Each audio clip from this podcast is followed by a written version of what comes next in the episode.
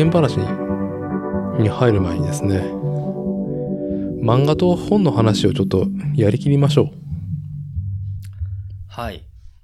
う。はい。あのー今日雨だったじゃないですか。ああ、よく降りましたね、しかし。はい。えー、そんなよく降った雨の日、本日はですね、2021年4月の17日土曜日。まあ、朝からずっと雨降りっぱなしで、ようやく今時刻が21時になるところで、まあ、やんだなっていうところなんですけども。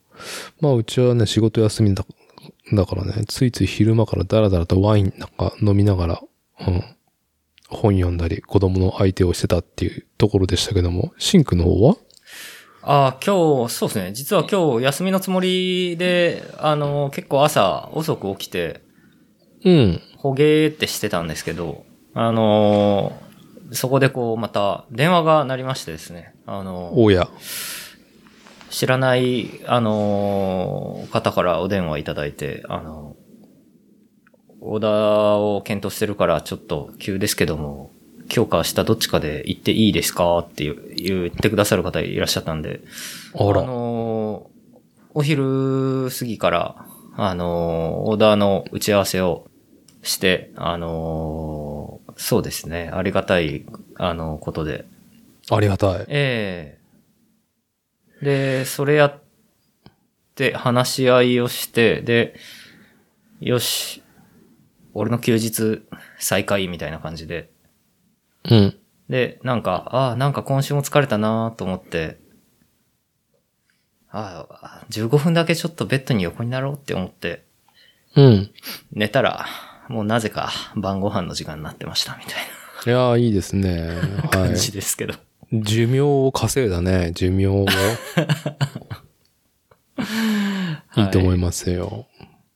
じゃあまあ、なかなか新服部、そう、新服部製作所自転車フレームビルダーの、うん、服部深夜の脳みそは、どちらかと今フレッシュな状態で、収録に赴いてる感じなのかな？そうですね。あのー晩ご飯でちょこっとだけ飲んだんですけど、あのー全然、あの、しっかり夕方に 2時間半ぐらい寝ちゃったんで、多分。うん。あのー結構、今日は、あのー頭は冴えてる。まあ、いつもそんな冴えて、冴えてないけど、あのーまあ、いつもよりは、フレッシュな状態ですね。はい。じゃあですね、まあそんなフレッシュなシンくんと、まあ僕はさっきも言ったように昼間からちょっとダラダラ飲んで、たまにうとうとして、まあ子供に起こされて遊ぶぞみたいな感じで、まあなんか寝たり、まあ遊んだりを繰り返して、で、夕ご飯もダラダラとですね、飲みながら食ってしまい、えーっと、リモート収録本日シャキッとできる時間が限られてるような気がするんで、まあ、今日話したいテーマを先にやりましょうというところでうん。お願いしたいです。お願いします。で、今日のテーマ何かっていうと、漫画と、まあ、書籍の話をしたくて、うんまあ、漫画は、えー、林田久作、大ダークの新刊、3巻が出たよというのと、前回収録でも私が紹介した、橋爪大三郎著、死の講義、死んだらどうなるか自分で決めなさいを読んでというですね、話をしたくて、まあ、くしくもですね、両方とも死がテーマだっていう。うん。まあ、大ダークの死の取り扱い方は非常に軽いけどね。軽い、ライトですねっていう。カジュアルにね、あの、死にますからね。ははい。じゃあ、先に漫画の話しますか。大ダーク、まあ良かったですね、3巻も。い。大ダーク良かったですね。伊達さんはどの、どの場面が良かったですか？ああ。まあ、とりあえずさ、まずその、なん、んと、なんか、林田久作品はドロヘドローからですね、やっぱ表紙にこだわりがあるじゃないですか。はいはい。で、大ダークのさ、あのー大ダークになってからあの、透ける表紙になったんだよね、ちょっと。透ける系になって、今回はなんか、もうなんか安直なスケギミックがね、あって、うん。ああ、そうです軽いなっね。ていう。軽い、スケ、はい、つけてる。やっぱりさわかりやすくていいですね、今回。はい。軽い、しょうもない感じで、はい。あの、まあ、なんていうのこれ？重ね絵で着せ替え的なやつなのかな？言ってしまえばそうですね。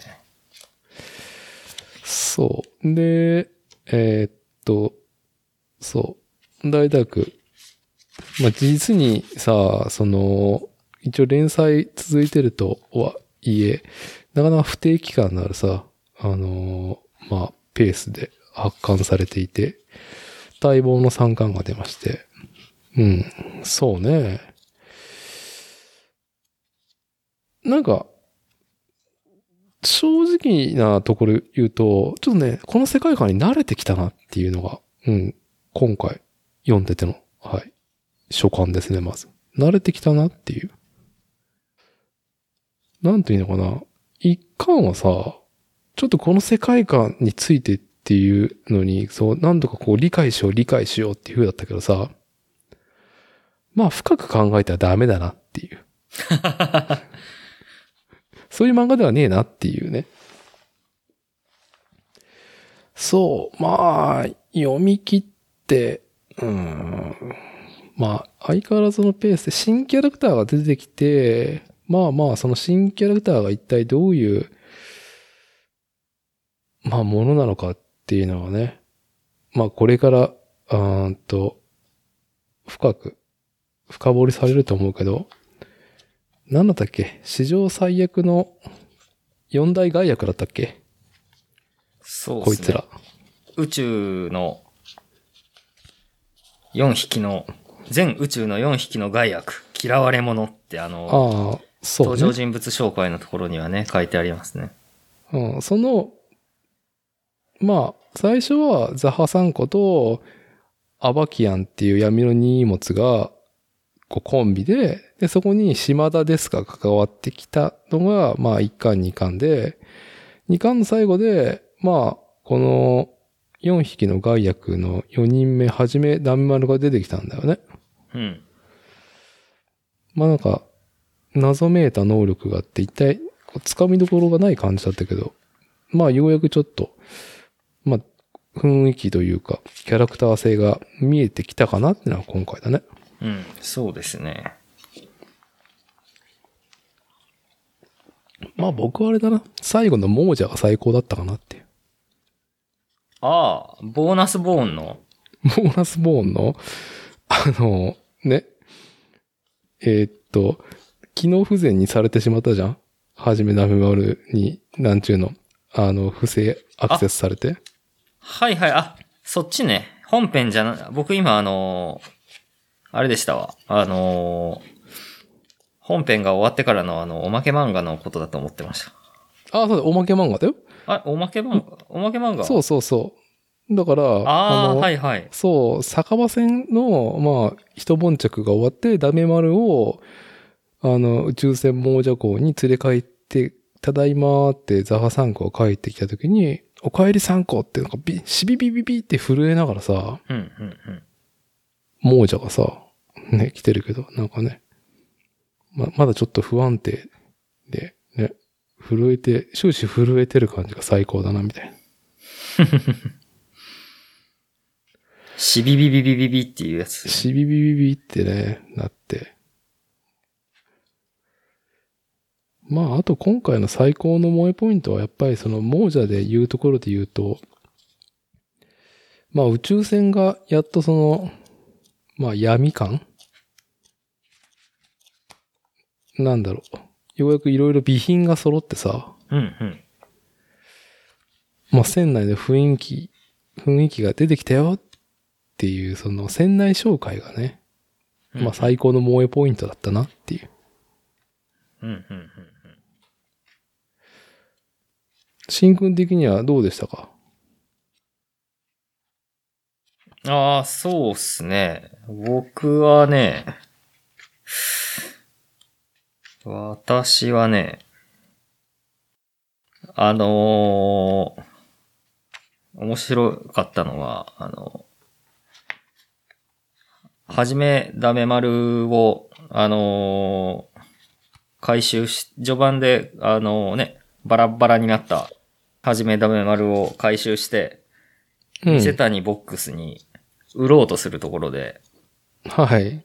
店谷ボックスがアバキアンを騙して、安く買い、あの、ダメ丸を安くか、本当はすごくね、貴重な、あの、価値があるはずなのに、あはのアバキアンを騙して安く買い叩こうとするところですね。い。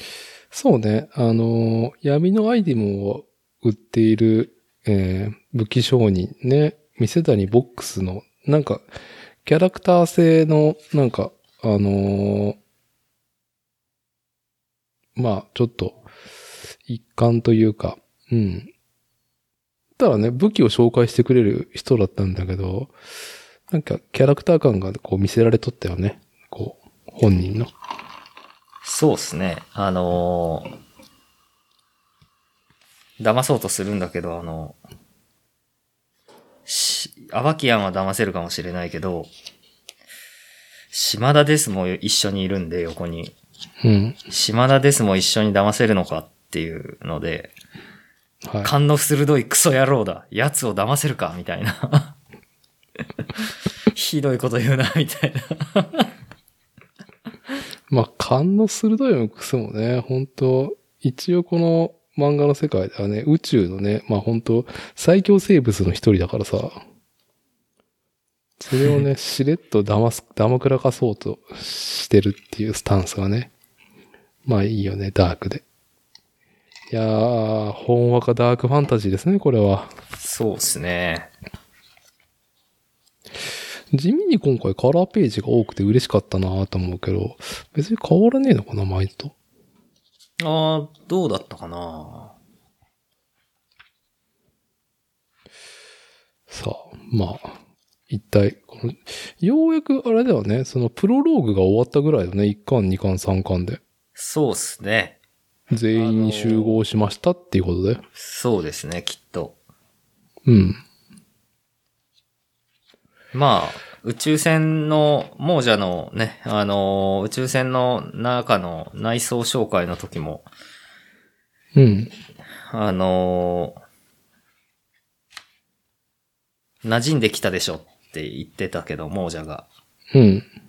亡者の中変わったねって、あの、ザハサンコが言った時に、馴染んできたでしょって。この宇宙人の串刺しの飾りどう？いいねつって。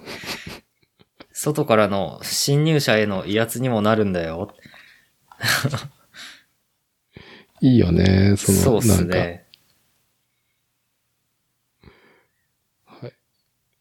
まあ、あとは、そうね、6年前の、まあ、例によって子供時代の話がカットインされるんだけどさ、はい学校行ってるところの。うん。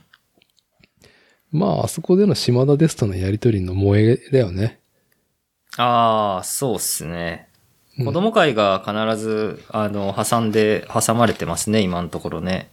ねまあ、ただの、なんちゅうの、あの、女性の作者、林田久の初民のが溢れて、まあちょっと初太感のやつも書きてえっていうだけで書いてるだろうっていうぐらいで見てるんだけど、まあ妻から言わせると、いやいや、そういう話がね、後々、こう、繋がっていくからって。ドラゴンヘイドルでもそうだったからって。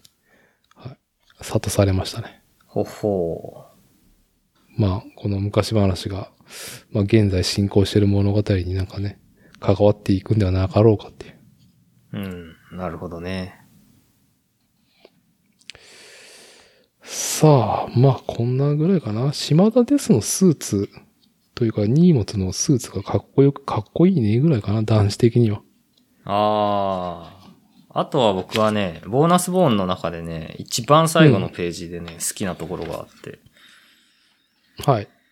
あのーミンミンゼリーっていうベッドみたいな睡眠装置の中で宇宙船で旅してる時に、はい。これあね。のーみんな寝るんだけど、あの、はい宇宙船の中で飼ってる、あのー魔界の、あのー生物、闇の世界の生物の、あの、ペットのホロボロス違う違う。ホロボスだよ。あ、ホロボス。浅い名前、ホロボス。ああ、すもっとストレートだった。ホロボス。はい。あのホロボスホロボスの巣にね、あのもっ殺して持ってきた死体を穴に投げ込んどいてご飯にしてあげるっていう、はい。まあ、あの、ゲドな感じなんだけど、あ、あの巣穴から時々いなくなってる時があるよねっていうんで、うん。おかしいなって言うと、あのこう数日後とか言って、あの、あれなんですよね。あの、みんなのミンミンゼリーのベッドの上で寝てるんですよね。はい。で、ミンミンゼリーの中にホロボスの毛がたくさん浮いてるって言って、で、まあ、これね、あの、うちの犬とかもよくあるんで、ああ、なるほどね。はい。しかも最後のページの、あの、ミンミンゼリーの中で寝てたら、うん。ホロボスがブルーンって中に入ってきて、寄り添ってきた。もしかしたら一人ぼっちで寂しいのかもって思いながら寝てたら、ぐいぐい押してきて、ベッドから追い出されるっていう、落とされるっていう。はい、あるよね。まあうちの犬っていう小さいんで、そんなことないんですけど、落とされるまではないんですけど、寝てると、たまに、自分のね、ベッドにね、ビョコーンって入ってきて、夜。うん。そんで、あの、あったかい方あったかい方に行こうとするんで、犬も。はい。すごくね、背中とかでね、押してくるんですよね。やっぱ押してくる。先に人いる人間をね。はい。なるほど。はい。こ、こっちは俺だ、俺だぞって、俺が痛いんだぞ、こっちは。あったかい方はって。そうっすね。それはね、はあ、あるあるっていう感じでしたね。はい。まあね、可愛い新服部製作所の、まあ、福ちゃんっていうね、犬とサイズ感が多分似てるような感じのホロボスっていうね、まあ劇中では出てくる、うん、えぐい雲だよね。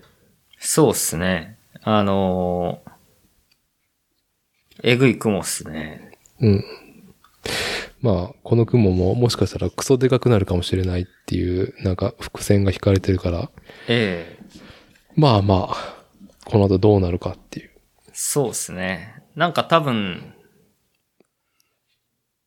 雲の巣みたいな、眉みたいなの作って中に入って、うん。なんかもっと大きいやつに変身したりしそうっすね。うん。楽しみですね。はい。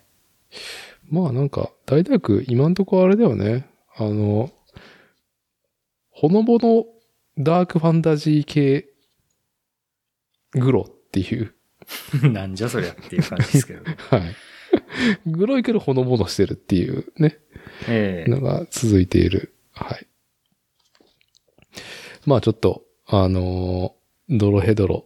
まあネットフリックスでアニメがやってて、ハイクオリティな、あのーなんだろう、一期が終わって二期がね、ちょっと待ち遠しいなっていう中で、まあ原作気になって手に取ってる人も多いとは思いますけども、この新しい大ダークは、まあよりポップだと思いますんで、おすすめですよ、と。うん。まあ3巻までしか出てないからね、追いつきやすいしね。そうですね。前巻、ね、30巻以上とかあるとやっぱみんな、それなりの覚悟を持たないと厳しいですからね。まあ、あと、いいよね。あのーなんつったらいいんだろう。うん、いろいろ展開が、うーんと、まあ、あのーあるだろうという伏線がさ、まあ、ちらほらあるけどさ、うん。なんかほのぼのしてるからさ、なんかそうやって気張ってみなくていい、いいよね、この漫画。そうっすね。うん。あの、めちゃくちゃ宇宙人がさ、まあ、カジュアルに殺されていくんだけど、その表現もね、非常にポップに。ベローンっつってね。骨がポローンで。うん。何なんだろうな、あれっていう表現で。ええ林田球独特の、あのなんだろう、演出というかね。まあちょっとアニメとかになったら、この骨がポローンって取れる、ね、なんだろう、手羽先から骨がスルって取れて気持ちいいみたいな感じでね、骨がさ、ああ、そんな感じですね。うん いいっすね、それ。確かに。はい。ちょっとね、まあ、映像化された時の期待値ポイントだと思います。じゃあ、まあ、ダイダークのほのぼの話はこれぐらいでいいですかね、まずは。そうっすね。じゃあ、なかなかね、話すには、なんだろう、腰が、腰が重いとは、なんだろうな、うん。ちょけがないからな、この本の話。続いて、えーっと、話題にしたいものはですね、えー、先ほどもお伝えした通り、まあちょっと、僕が気になって購入したね、えーっと、もともとは、まあ本当大人気ポッドキャスト番組、引用でね、あのー二人で話されて、陽先輩と病んでる先生が二人でやってる、基本二人でやってるポッドキャストで、まあまあちょっと書籍とかを書いたり、えー出版とかに関わったりとか、うん、してる、病理病んでる氏がですね、まあおすすめしている、橋爪大三郎著、死の講義っていうのが本当に面白かったっていうのと、うん。まあそれを、そんなになんか特集とかじゃなくて軽く説明されただけでも非常に興味がね、こう深い本だったんで、まあまあ、シンクもぜひ、シンク絶対好きだからっつって紹介して、まあ早速購入して、まあさらっと読んだね、シンク。ああ、そうっすね。あの、面白かったし、読みやすかったですからね。うん。えーっと、ざっとこの死の講義、死んだらどうなるか自分で決めなさいっていうね。この本、そうね。まあ、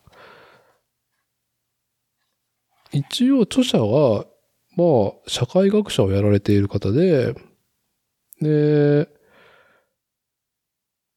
なんだろう、死の講義っていうことの通りですね、死、人が死ぬことについてですね、ファンタジーの方じゃないですよ、大学みたいな。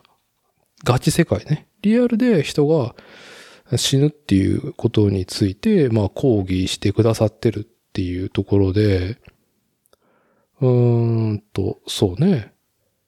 まあ、世界には、まあ宗教がいろいろありますと。キリスト教、イスラム教、ヒンドゥー教、まあ儒教、仏教、もろもろ。で、世界の宗教は死をこのように考えると。で、まあ結構このね、その、まあ重めなね、まあ平和で豊かなさ、この日本社会では、まあ、死に直面するのは本当に自分自身が死ぬ時だけで、生き死に、生き死にについて考える機会が今現在ほとんどないと。しかし死を考えることはよりよく生きることを考えることと同義であるっていうことをまあ一つのテーマにしていて、まあ結構その人間とはとかさ、人とはっていうその確信に迫るテーマだけども、まあ帯にね、帯の裏にさ、まあ著者の方から読者の皆さんに約束しますっていう、あの走り書きがあって、で、そこには中学生でも読めるようにわかりやすく書きますと。少し難しい言葉を使うときは説明や注釈をつけます。頭に入りやすいように噛み砕いて話を進めます。とありましたけど。いやまあ、おっしゃる通りだなっていうのが読み切っての感想だけど、まずこの点ね、読みやすさっていうところで。しんくん、うん、どうでしたか？よ読んでて。うん。そうですね。あのー自分はわりかし普段から、そこそこ、あのーめちゃくちゃのね、宗教、宗教で言うと、その、信仰心がむちゃくちゃ熱い、あの人ではまあないけど、おそらくは、あの、この本の指している現代の日本人の人たちよりかは、あの、一応宗教的な、あの、行事とか、あとは、そうですね。あの、昔からの、あの、習わしみたいなものに結構触れて生きてきてる人間だなっていうのは思っていて。そうね。まあそれは何かっていうと、まあやっぱその、大農家ががいたいるその大口町っていうところで、まあそこから離れずにね、うんと、まあお父さんは建築家をやって、ん？祖父の代までは百姓をやってて、お父さんは建築家になって、えあ？違う、お父さん向こうか。あれ？えじゃないっすよ。長男っすけど。長男だよね。あのーそうですね。まあ祖父も、あの、年食ってからは兼業農家になってたけど、あのーやっぱり農家でした、うちはもともと。田畑をやりながら、じ、あの、実家の母屋の2階では蚕を飼っていた時代があって、うん、うん、うん。だ、だいたい僕が長男だけれども、直系で9代ぐらいは続いているらしいんですね。9世代ぐらいはこの地でずっといるらしいんですよ。うん。なので、どれぐらい昔だったかなば、名字を名乗り始めたのは、どうも、あの、幕末らしいんですよね。ほう。あの、あのー名字が与えられたっていう明治維新で？そうっすね。あの、まあ、明治維新での、名字が与えられたっていうよりかは、まあ、どさくさに紛れて勝手にみんな、あの、名乗り始めたっていう感じだったらしいんですけど、うん。まあ、そんなぐらいから、やっぱり系譜が続いて、こいや、あの、公式的になんかわかる、家系図みたいなのがあってわかるっていう、そういう家系なので、やっぱり、今でも、その、お盆だとかには、まあ、お盆だったり、お彼岸だったりとか、うん。まあ、折に触れてそういう行事みたいなものはあったりするんで、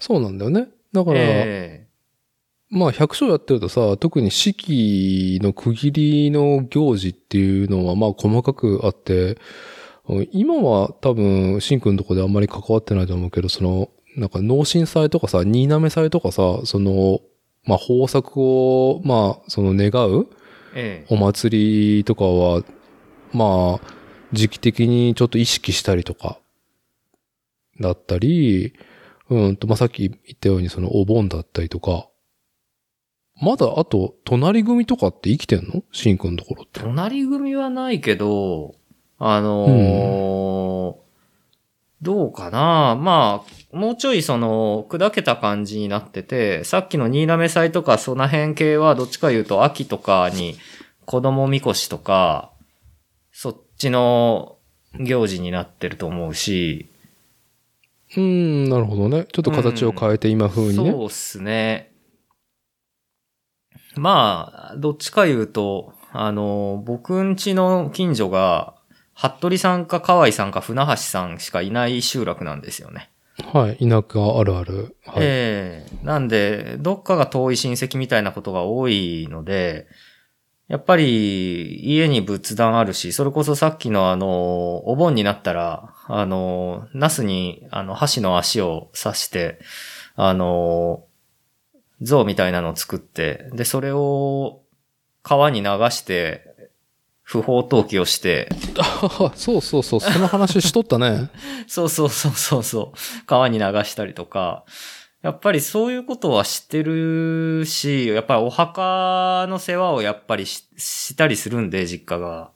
うん。やっぱり、死についてとかっていうのは考えるんですよ、自分は。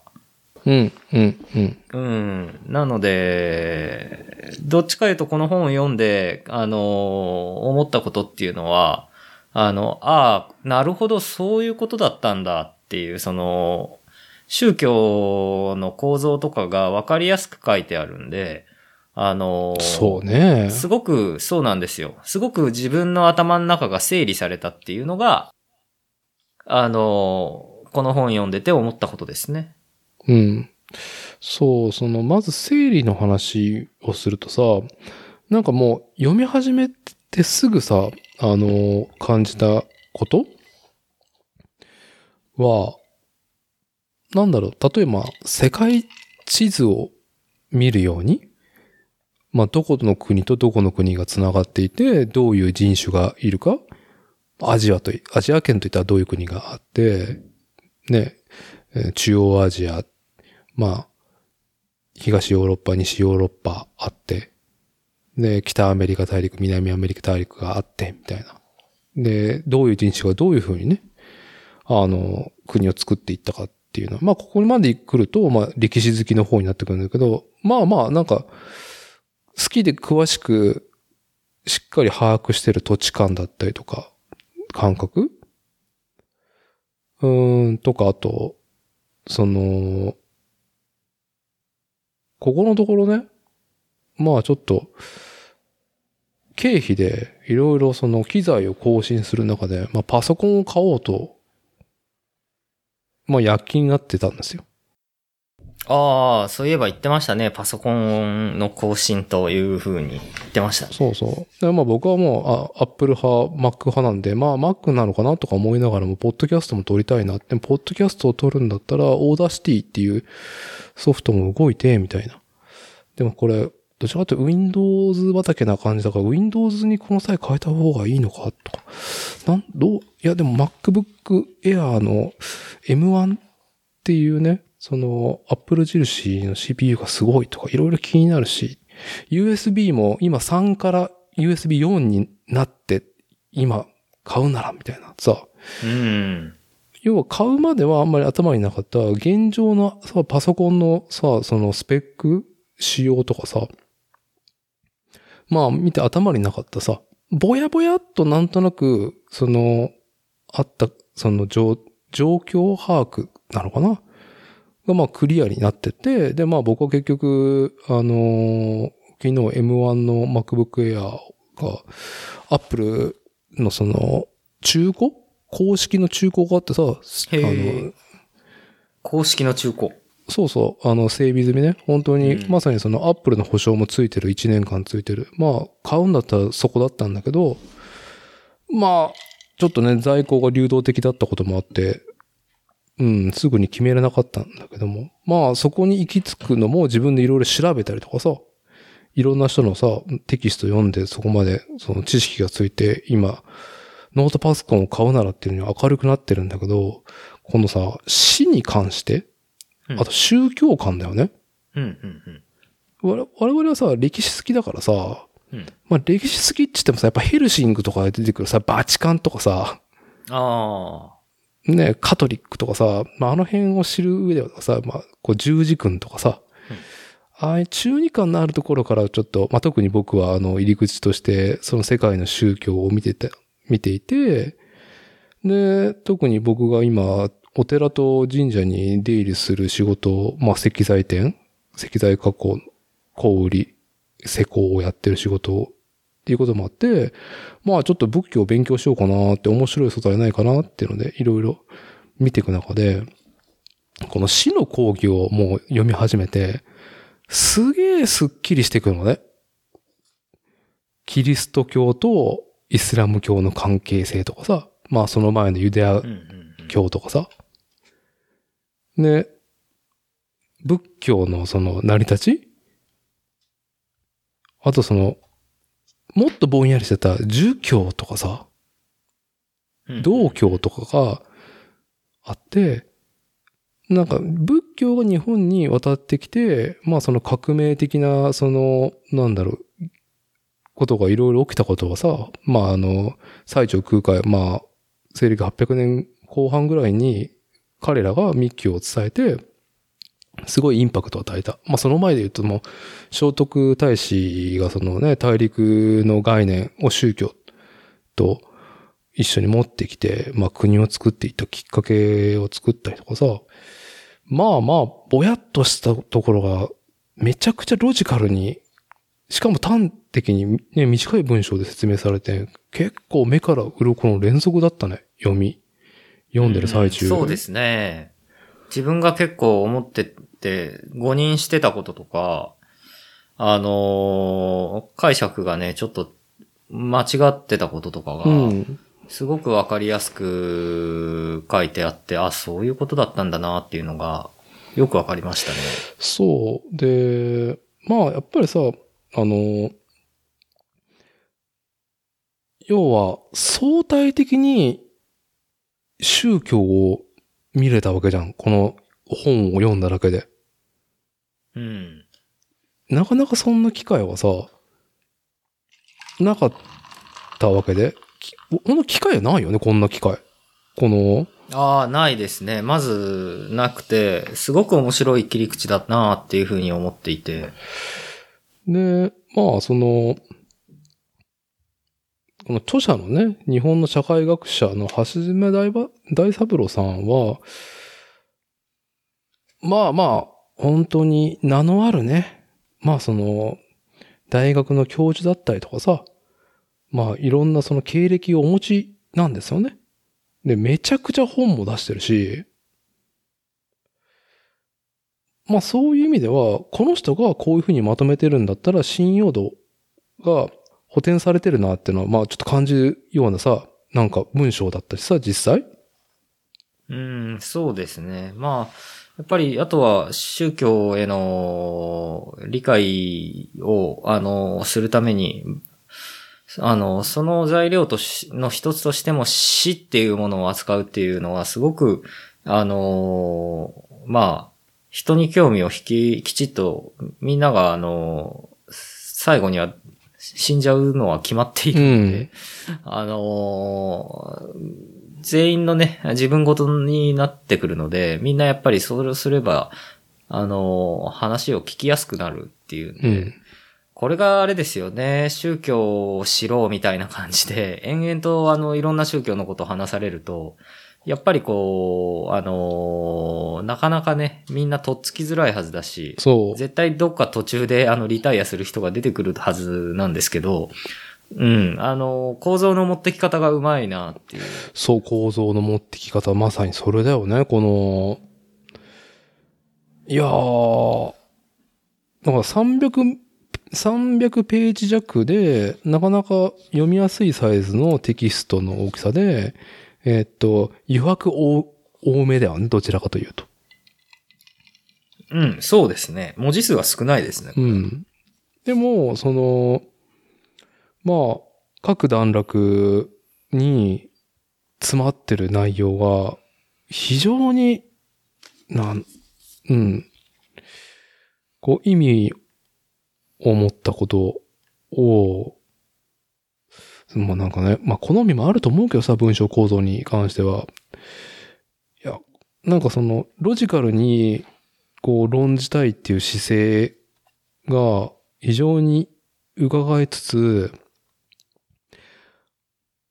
僕個人的には読んでてね、すげえニヤニヤが止まらなかったんだよね。うん。まあ、ある意味さ、ちょっと、フラットに宗教を語る人なんかさ、な、なん、なんだろう。あ、えなかったわけじゃん、今まで。まあ、学問として、もちろんね、あの、宗教学があったりするから、うんその世界では、フラットにもちろんみんな語ってるはずなんですけど、絶対ね、アカデミックなんで、うん。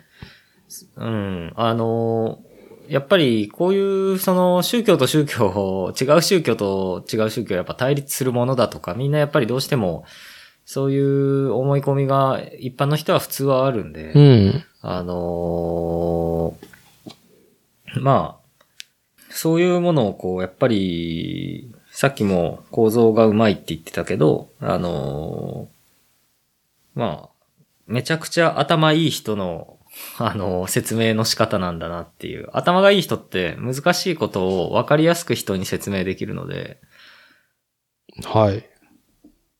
ええみなぎっとったよね、そのオ頭ーラが。はい。そうですね。この人すげえ頭いいなっていうのがもう、あのーわかる。そういう感じの文体ですよね。そう。で、非常になんかそのどの宗教に対しても公平な態度ある意味客観性っていうかドライな、その、ろなんだろう、論理で語りきってるじゃない？うん。だから、ネガティブな面とか、あの、ほんとここ抜けてるよねみたいな、この宗教みたいなことをさ、さらっと書いてあるからさ、結構そこでね、にや、この人ね、とんがったこと言ってんな、みたいな。うんうん。なかなかさ、その、その宗教に携わってる人だったら、なかなか自分自身では言えないことを、まあ、客観性を持ってるがゆえに言えるのかなってのはあるけど、そうそう、そういうのもちょっとピックアップしたかったけど、時間がなかったんだけど、もうね、全部、キリスト、イスラム、ヒンドゥー、うん儒教、道教、仏教について、なんか、一番把握したいポイント、優位な点とか、その土地にどういうふうに必要性があったとか、政治だったりとか文化を作る上でっていうのも含めてね。だから、その、改めてこの本のタイトルは死の講義っていうタイトルで、死んだらどうなるか自分で決めなさいっていう、その副題がついてるじゃないの。うんうん。だからまあ、ね、我々初老になるとさ、もきやその、就活？特にその親の世代の就活とかさ、まあ僕も仕事柄それに関わる方の仕事をやってるっていうのもあるんだけど、そのエンディング産業とかさ、まあ、言ってしまえば、えーっと、自分たちのサービスの提案者としてこういう話って来るわけじゃん、どちらかというと。うん。葬儀屋だったら葬儀の準備大丈夫ですか？みたいな感じで。そうですね。なんか、そういうことを、まあまあ見つめないといけないよっていうことを提案されるんだけど、最後。うん。その前にさ、ぜひこの本を手に取ってほしいっていうポイントとしては、世界、このリアルの世界をより楽しむには、この宗教を知っていた方が何十倍も楽しめるだろっていうのは実感だね。うん、そうですね。あのーまあ、この本にもあるように、やっぱりよりよく生きるために、あの、宗教を通して死を考えるっていうのがありますけどうね。ん。あのーまあ本当に絶対終わりがあるんだっていうことを意識せざるを得ないはずなんで、本来は。そう。生きてるうちからね。な、あの、ただやっぱりその、こう、非常に日本に関してはね、あの、今まあ、あの、そういう絶対的な貧困、命の危険がある貧困とかがないところが多いですから、日本は。うん。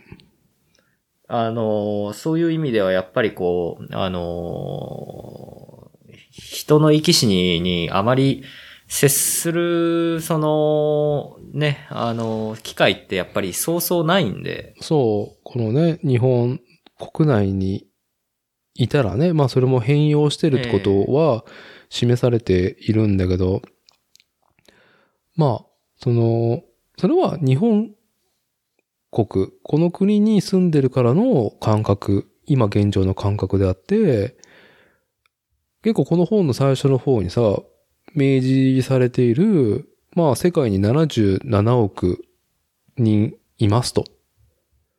うん。で、そのうち、えーっと、一神教。まあ、イスラム教、キリスト教を含む一神教はもう40億いますと。だからもう半分以上なんだよね。3分の2は一神教を、その、信じる土地死生観、死ぬことを生きることを考えている人が多くて、世界的には大半が一神教を信じていて、自分の死は、生きるはこう捉えてるっていう方が、まあ、体制を占めてるわけなんだよね。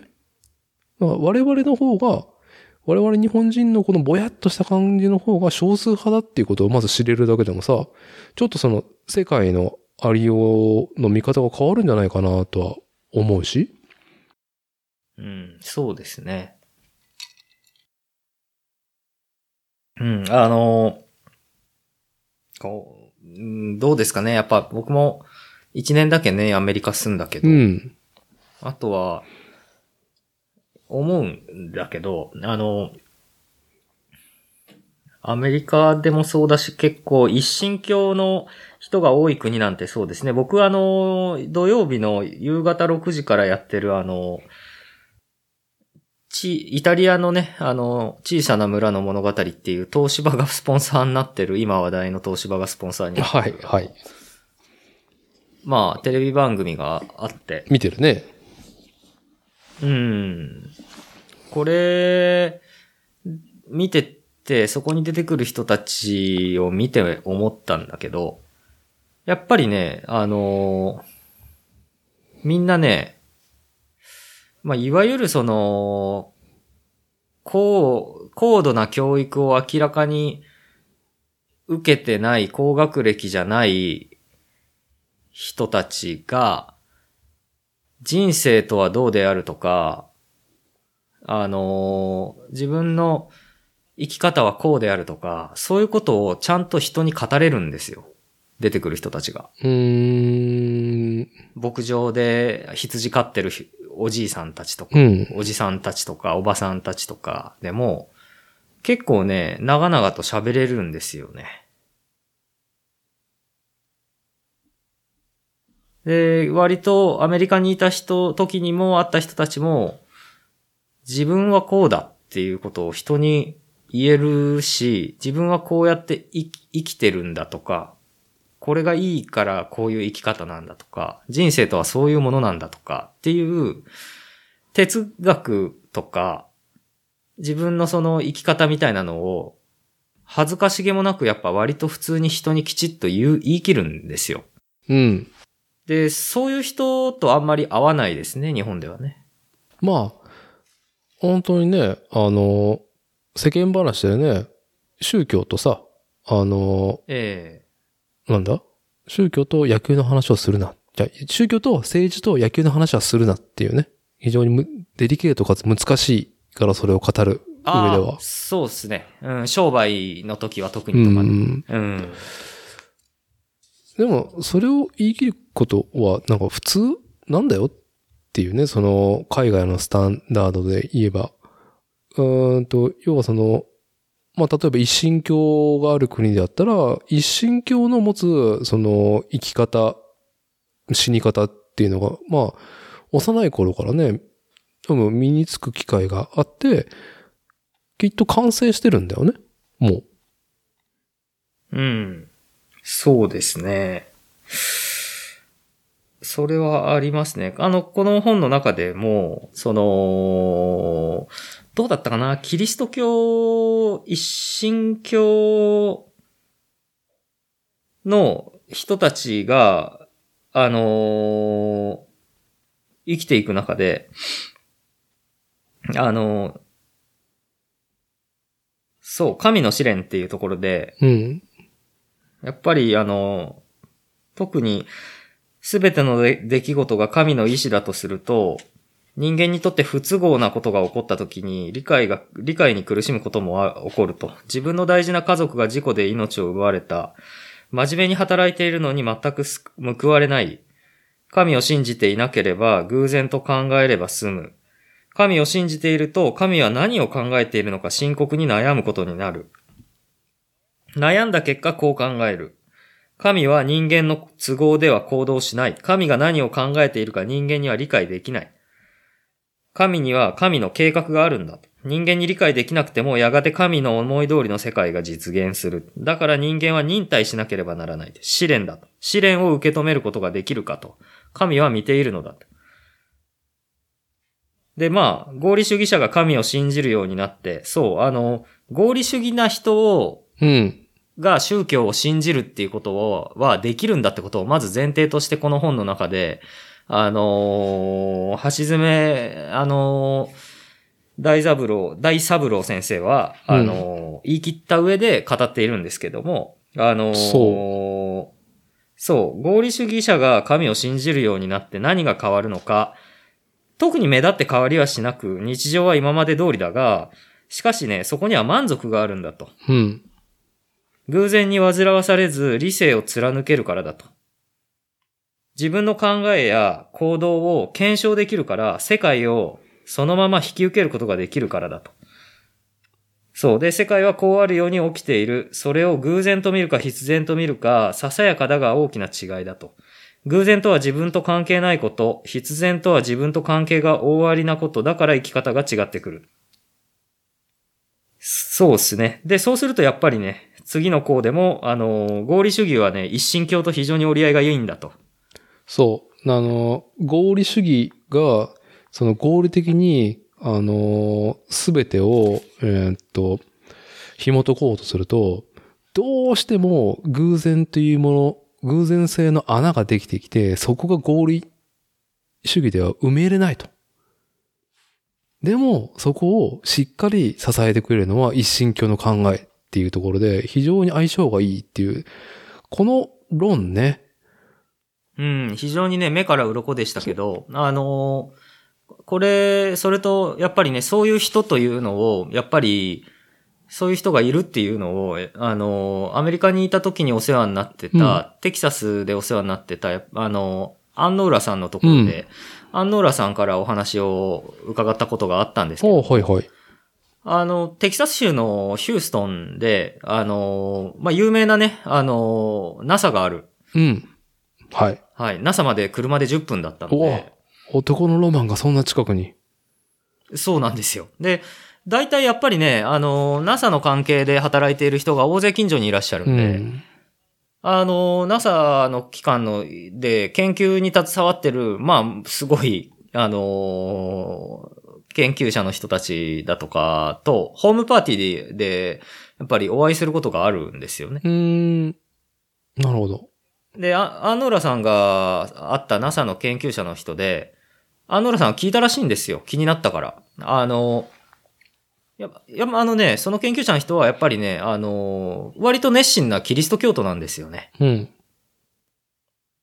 だけど、あの、NASA で勤めてて、あの、めちゃくちゃリズメでものを考える人なんで、ちょっとまあ意地悪じゃないけど、ちょっと聞いたらしいんですよ。あなたたちはこれほど科学技術が発展してきた中で、さ、その最先端のさらに研究をしてる、なりわいにしてるんだけど、そんなことばっかりやってて、神様の存在を信じることができるかって聞いたんですって。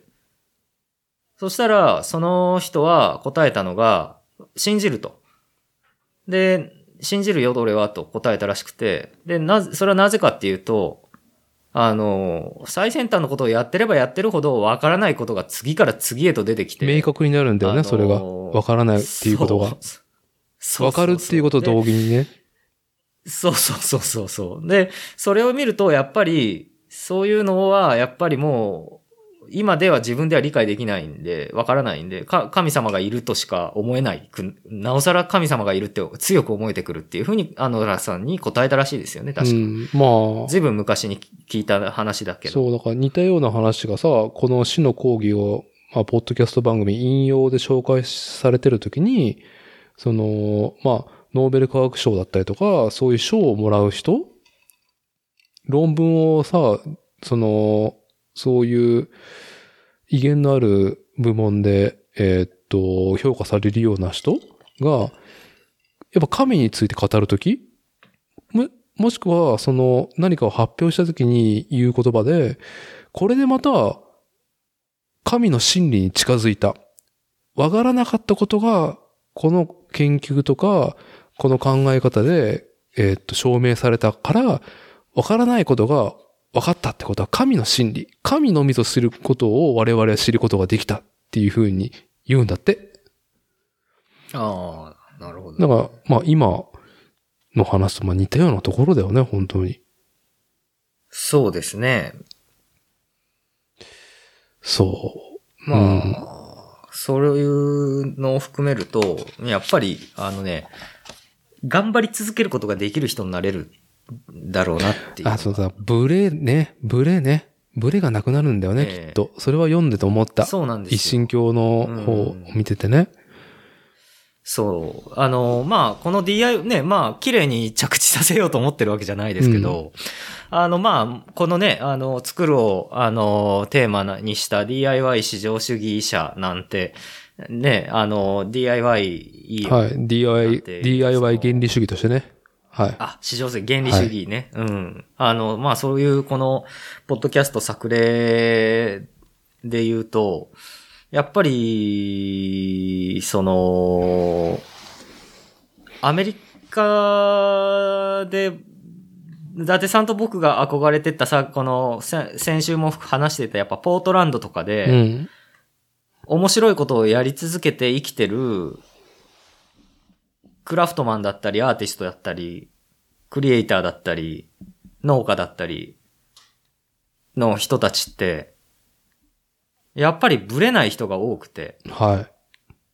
結構逆境に立たされたりとか、めちゃくちゃお金なくなっちゃったりとか、勝負にま、ちょっと自分が賭けでやってみたことが割とこけて、あのーうまくいかなくても、割とね、その、すぐ立ち直ってくる、来て、またなんかずっと頑張り続ける人が多いん、そういう人を生みやすいよな、そういう宗教感があるとっていうふうに思ったんですよ。うん。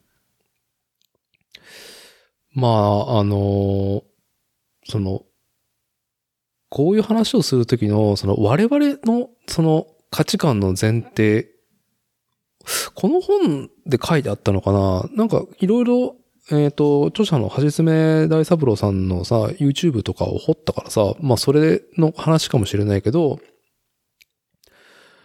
あの、まあ、現状も言えるけど、戦後の日本は、そのビジネス、経済活動とかが宗教になっていったわけね、高度成長期。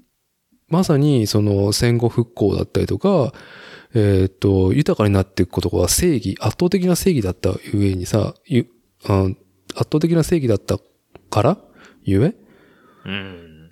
働くこと、会社に勤めること、うん、それが間違いなく宗教観に、えーっと、近づいていって、で、科学と、その、哲学は大事にしてるようだけど、その、そもそもずっと、もう、人類の英知の結晶の一個である宗教っていうところから遠ざかったんだよね。まあ、その遠ざかった理由っていうのは、まあ、あの、元政府だったりとか、その日本のあり方っていうところにちょっと触れられてたんで話をちょっと省くけど、ただ、宗教は、あ宗教の前に、その、働くこと、ビジネスとかはさ、やっぱ死のことは教えてくれてないんだよね、一切。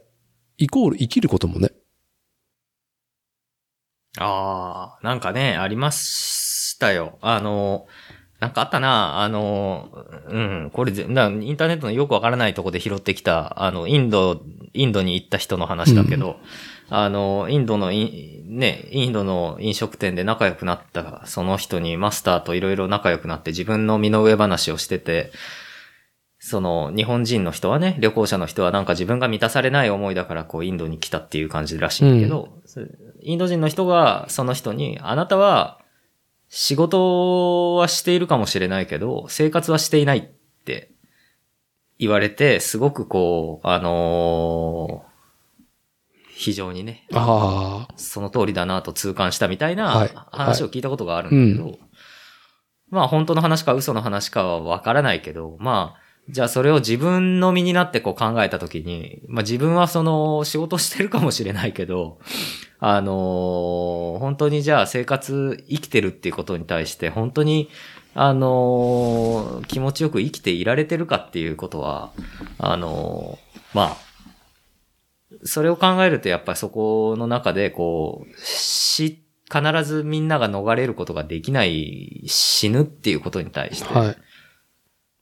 あの、どういうスタンスで生きていくかとか解釈するかとかっていうところで、そうするともっとこう、仕事以外の時間を本当は、あの、大事にしなきゃいけないし、かといってお金を稼がないと生きていけないんで、あのまあ、仕事の時間をめちゃくちゃ大事にしないと、生活も、あの、要は仕事を効率よくして、あの、一日の中で短い時間にたくさんの成果を出して、あのー自分のその生活の時間をきちっと作らないと、あのー豊かな人生が送れないんじゃないかとか、うん。そのね、本当に会社に行くことだけではなくて、身の回りのことだよね。その、パートナーとか、ねなんか家族に任すのではなく、それをきちっとやりきった上に、働く余裕を作るため、自分のね、身体の余裕を作るための、まあ、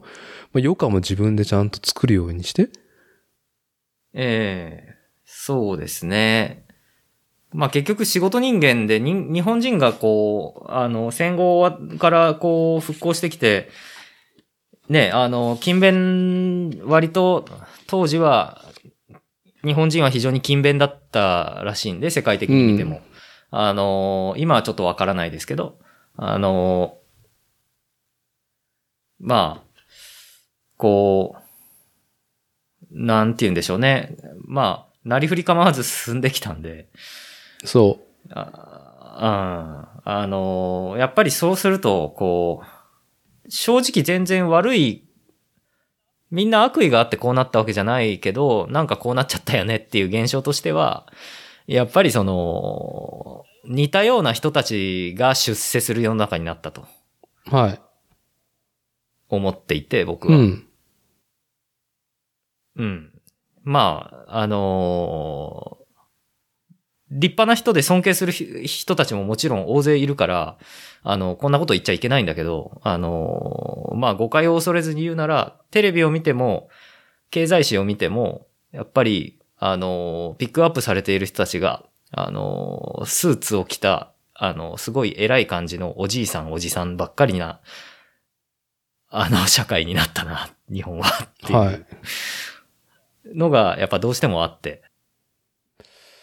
そう。で、まあなんかこのポッドキャストでたびたび僕が言う、うんと、会社の村社会で生き死んでいくのか、それとも実際リアルのその土地の村社会で生き死んでいくのかっていうところで、後者はもうその、働くこと会社に勤めることの村社会が強くなったがゆえに、リアルな村社会っていうのはまあ滅んでいったというか、淘汰されてしまってる今なわけね。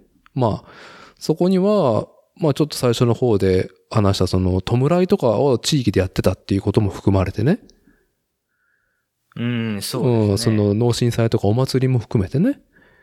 で、さっきの話でまあビジネスが宗教になった戦後日本、働くことが大きな正義だったがゆえに、ただし、うんと高度成長期は圧倒的な正義だったから、一つの会社、一つの仕事を務め上げることはね、もう揺るぎない正義だったけど、そうではなくなってしまったけども、それ以外の論法をまあ、高度成長期生きてきた、まあ、世代は、特に我々初老の人間に何も示さずに自分のたちの人生はやりきっていると。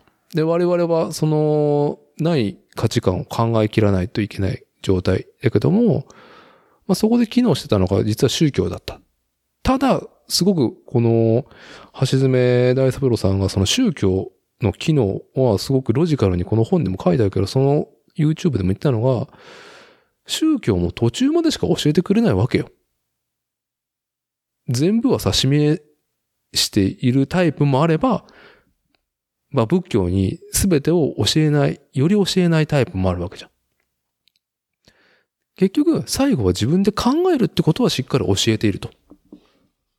だからそこはもう do it yourself DIY なんだと。自分で、その、なんだろう。まあ、ホームセンターでさ、机を作るっていうことも、あの、do it yourself として、もちろん含めるとして、もう出来上がったものを買ってきた方が早いわけじゃん。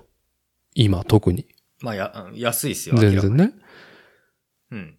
自分で作るとめちゃくちゃ時間かかって、あのー、人件費を計算に入れないと、それにかかった。そう。あと、道具を買ったんなら道具の、道具代も、あの、そこに、あの、原価計算にオンされてしまうので、うんかえって高いっていうことに、まあ、な、なる。往往々にしてというか、大体なるのが DIY ですけどね。で、ええまあ、僕はその DIY っていうのの本質は、これ僕は感じていたのはやっぱ決定することね。決定項目がバカみたいに多いわけね。行動もしないといけないしね。ね。材料をどこで買うかとか、工具はどれを使うか、どこの場所でやるか、寸法をどうするかって、いちいちいち各部位を考えないといけない。自由がゆえに決定が多いわけじゃん。そうですね。ただ、うちも、そうですからね。今日ね、ちょうどそその話をお客さんとしてああ、そうなんだ。今日オーダーでね、オーダーするよって言ってくださったお客さんと話していて、やっぱりその、シンさんのところって、あれですかって、なんかこう、決まったモデルのフレーム、こ決まったモデル、グラベルバイクのこういうモデルとか、あの、決まったモデルがあって、それに対して、あの、お客さんの身体サイズに合わせて設計をしていく。まあ、例えば、あの、僕と伊達さんの知ってるブランドだと、伊達さんも持ってる、あの、 Breadwinner なんかははそうで、 Breadwinner の自転車フレームについては、すでにその用途とモデル名が決まったものが決まってるんですよね、みんあ、な。そうだったっけ？そう。例えば、あの、B ロードだとか、あの、 Lolo とか、あとは、まあ、 Goodwater とかって名前で、かっちょいいモデル名がついてて、で、それぞれみんな、ハードテールマウンテンバイクだったり、いわゆるディスクロードっぽい、あの、B ロードなんかは、あのものすごい日本人の思う、日本のトレイルみたいなガチなところを走るんじゃなくて、こう、ずっとこう、土の道が続いてるなだらかな道をずっと走るような、あの、グラベルバイクだとか、まあ、そういうその、フレームのモデルが決まってるんですよね。うん。で、それに対してお客さんの身長を測って、あのーうん、こう、ジオメトリーを作っていくっていう、そういうアプローチのオーダーメイドなのか、それともゼロから、あのーもっと違う、なんもない状態から、お客さんのフレームをオーダーで作るのか、どっちだって言われて。で、実はうちも、本当は余裕があったら、 Breadwinner とかみたいに、自分で決めたコンセプトのモデルを1個持っといて、で、それにオーダーしてくれる人に、その、あの、コンセプトを当てはめて、あの、あなたこのコンセプトがいいよってして、で、あの、ジオ、体測らせていただいて、ジオメトリーを起こして、そのモデルを作るっていう風に、実はちょっとし今したいなって気持ちもあるんだけど、あの、なかなか手が回ってないっていう現状なんだ、なんで、うん。っていう話をしてて、で、まあ、今日来たお客さんなんかは、まあ、どっちか言うともうほんとゼロから考えたいっていう人で。で、その時にお客さんにも言ったのが、そうなんですよねって、ゼロから考えて作るのって、やっぱりお互い楽しいんだけど、それを楽しいと思えるお客さんなら楽しいけど、あの、決めることが多いんでね、お客さんが。うん。お客さんが自分で決めなきゃいけないことが多いから、あの、お客さんも実はね、お金払う側だけど、実はお客さんはめんどくさい思いをしなきゃいけないんだよっていうことは今日話してて、お客さんと。で、お客さんもそれはなんとなく分かってたらしくて、事うんう前に。ん。いや、そうなんすよね。悩むんすよね、すごく、つって。あのーそういう話ですよね。なんで、実は、あの、お客さんもその時点からもう、あの、制作に参加してる、DIY に参加してる人なんで、っていう話を今日ちょうどしてましたね。いや、いいタイミングでしたね。ええこれそういえばあれですよ。ハッチさんのグラベルバイク作らせてもらった時もその話してたはい。ハッチがぼやいてたっていう。ハッチさんも言ってました。ううんん。ハッチさんも言ってた。意外にそうだよねって。自分で決めなきゃいけないもんね、これ。でもね、うん。橋爪大三郎先生はね、ここでちょっと明確に、さすが先生っていうなんかこう、示されていて、この do it yourself DIY について、まあもうこの話になった理由は、ちょっと改めて言うけど、宗教も生きること死ぬことは全部教えてくれないと。途中までしか教えてくれない。最後は自分で考えないといけないっていうことは、その、要は DIY だと。do it yourself。うん、自分で、その考え、気づいていかないといけないって。で、ああ、え、って言ったんですか？そうだよ。それを引き合いにしてるの。へえ。で、そう、DIY って言行ったたのっんだ。DIY。で、出来上がったもの、のその机の話をしてね、ホームセンターで机、つく、材料買ってきて作るっていうことをね。で、出来上がったものを買ってきた方が早いけども、それよりも間違いない価値があるのが DIY だっていうふうに示していて、なぜなら自分で組み上げたらそれは間違いなく自分のものだからっていうね。おー、なるほどね。それはもう、なんていうか、自分の度量の広さを試されますね。そう、あの、おそれでこう、あの、ダメな、要はクオリティ低かったり、いや、うん、く不便なものが出来上がっても、まあ、それは、その、何が正義でもないか、要は特徴でしかないわけじゃない。ええまあ善悪ないですからね。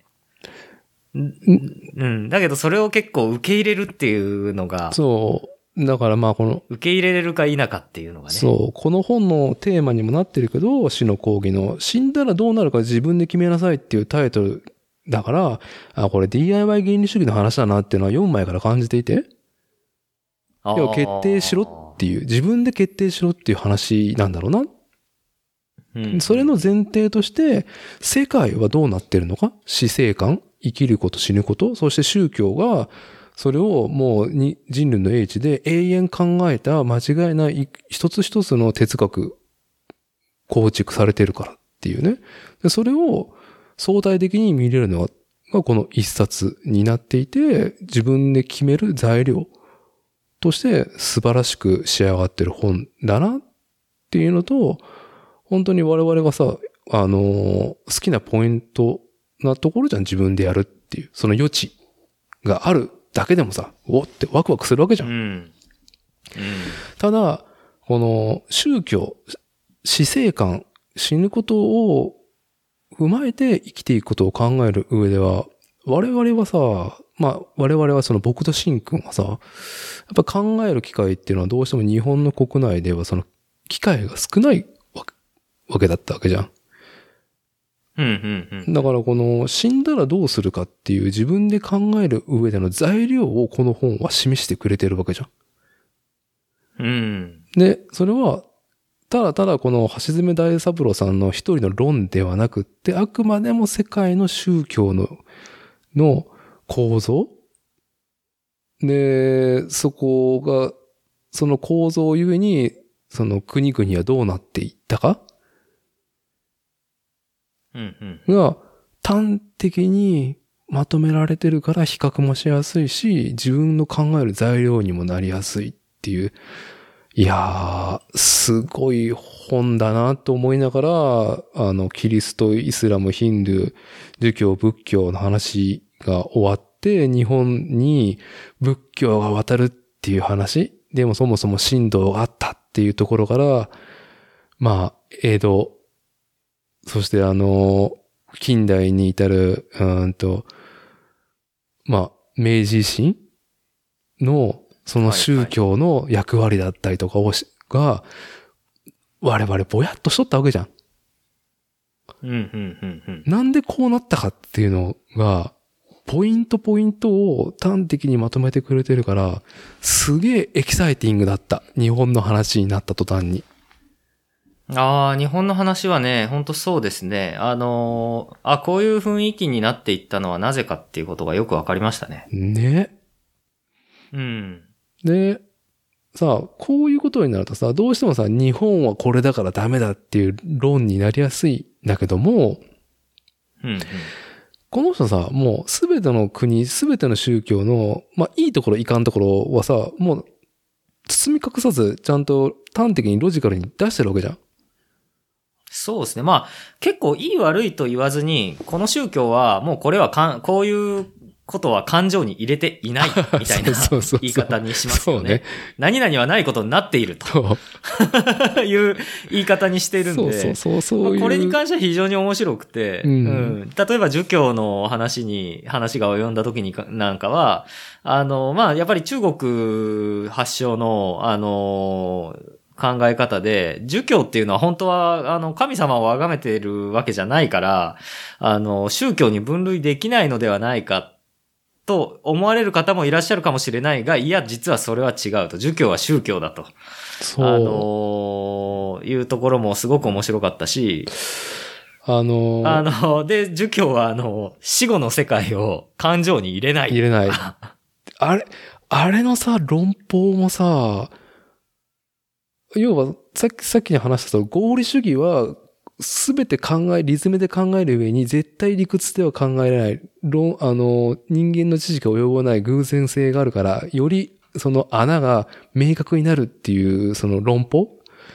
逆サイドからさ、その、なんだろう。うーんと、宗教観を見せていくっていうそのアウトラインの引き方が見事だったんだけど、この儒教ってさ、我々も学校で習ったけど全くピンときてなかったかじゃん中国のやつなんだろうな、みたいな。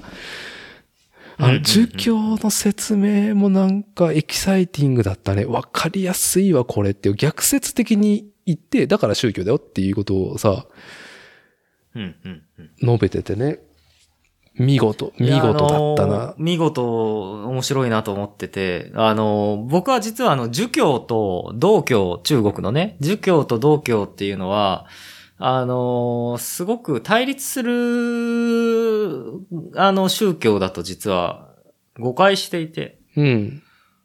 で、僕がね、儒教と道教のことをぐだぐだ見たことがある経験はな、何が最初かっていうと、僕中国の歴史そこそこ好きなんですけど、うん。あのー、なんだったかな。あ、そうそう。あのね、昔ジャンプでやってた漫画の方針演技って漫画があったんですよ。おほほほほほほ。そうね。はい。そういえばそうだわ。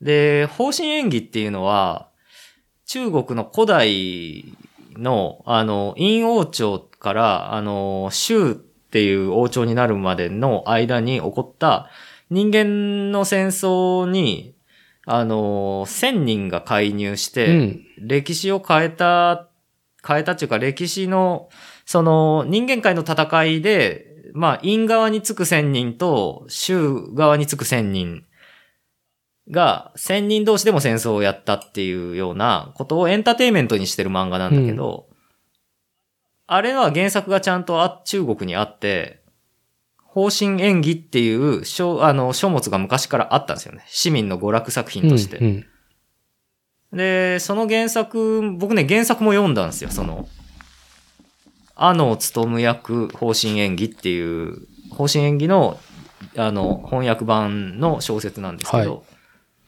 で、その中で、あの、あの務氏はどっちか言うと、あの、儒教っていうのはやっぱり、あの、支配者の、あの、支配者が民間の人に、こう、し支配をうまくするために、しあの、押し付けていく宗教じゃないかと。うん。で、だけども、民間伝承の中で、まあ日本の神道じゃないけど、みたいな形で、あの、伝わっていったのが、根強くあったのが道教であると。うん。で、割と道教と儒教の論理っていうのは対立するんだけれども、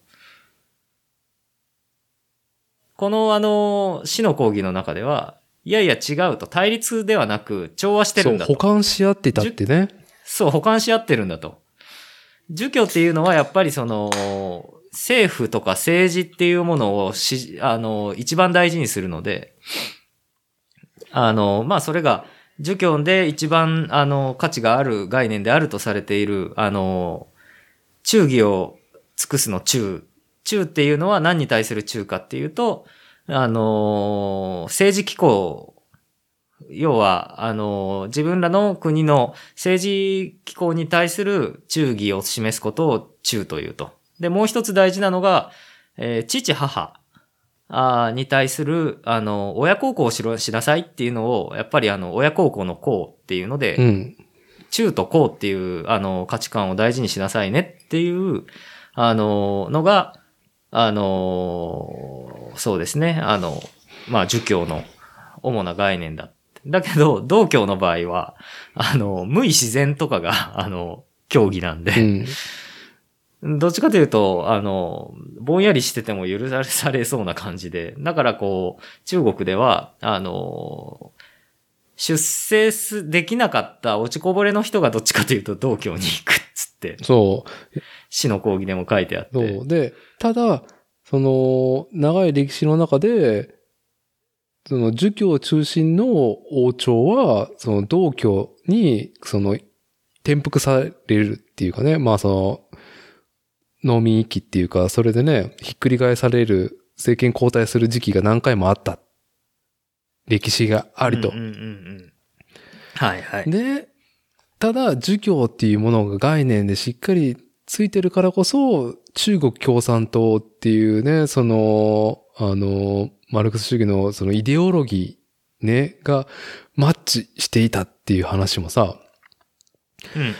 ああ、納得って、その、だから宗教が政治利用とか政権とかに利用された経緯とか、その、なってしまう、その、前提っていうのがさ、まあその、一神教も含めてさ、明確に書いてあって、わあ、ほんとね、こう納得できること多いわと。で、なおかつ、中国でそうやって気づかれたものが、日本に渡った時はひん曲がって送り届けられている。それが今なお続いているものもあるっていうのがね、うーん。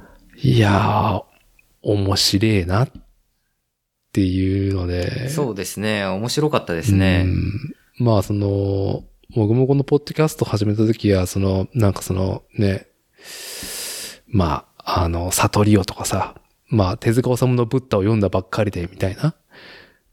はいはいはいはい。まあ、あれも、その、仏教を知る、仏教のコンテンツがいっぱい、その、目につくようになったから、改めて手塚治虫のブッダも読んだし、あの同じく、えーっと、ポッドキャストの引用で紹介されていた、あの、佐々木静香っていう日本の仏教学者先生がいて、で、去年、ちょうど1年前だね、あのーまあ大学の講義ができないと。でそれで、はいはいはい。その、まあ、なんて言うんだ？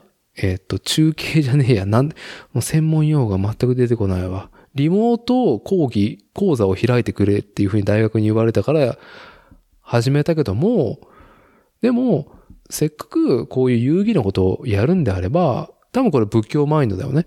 もう、だ、学生の皆さん以外にも見れるように公開にしましたっつって、その、佐々木静香先生の講義、結構ね、量あったね。見れて。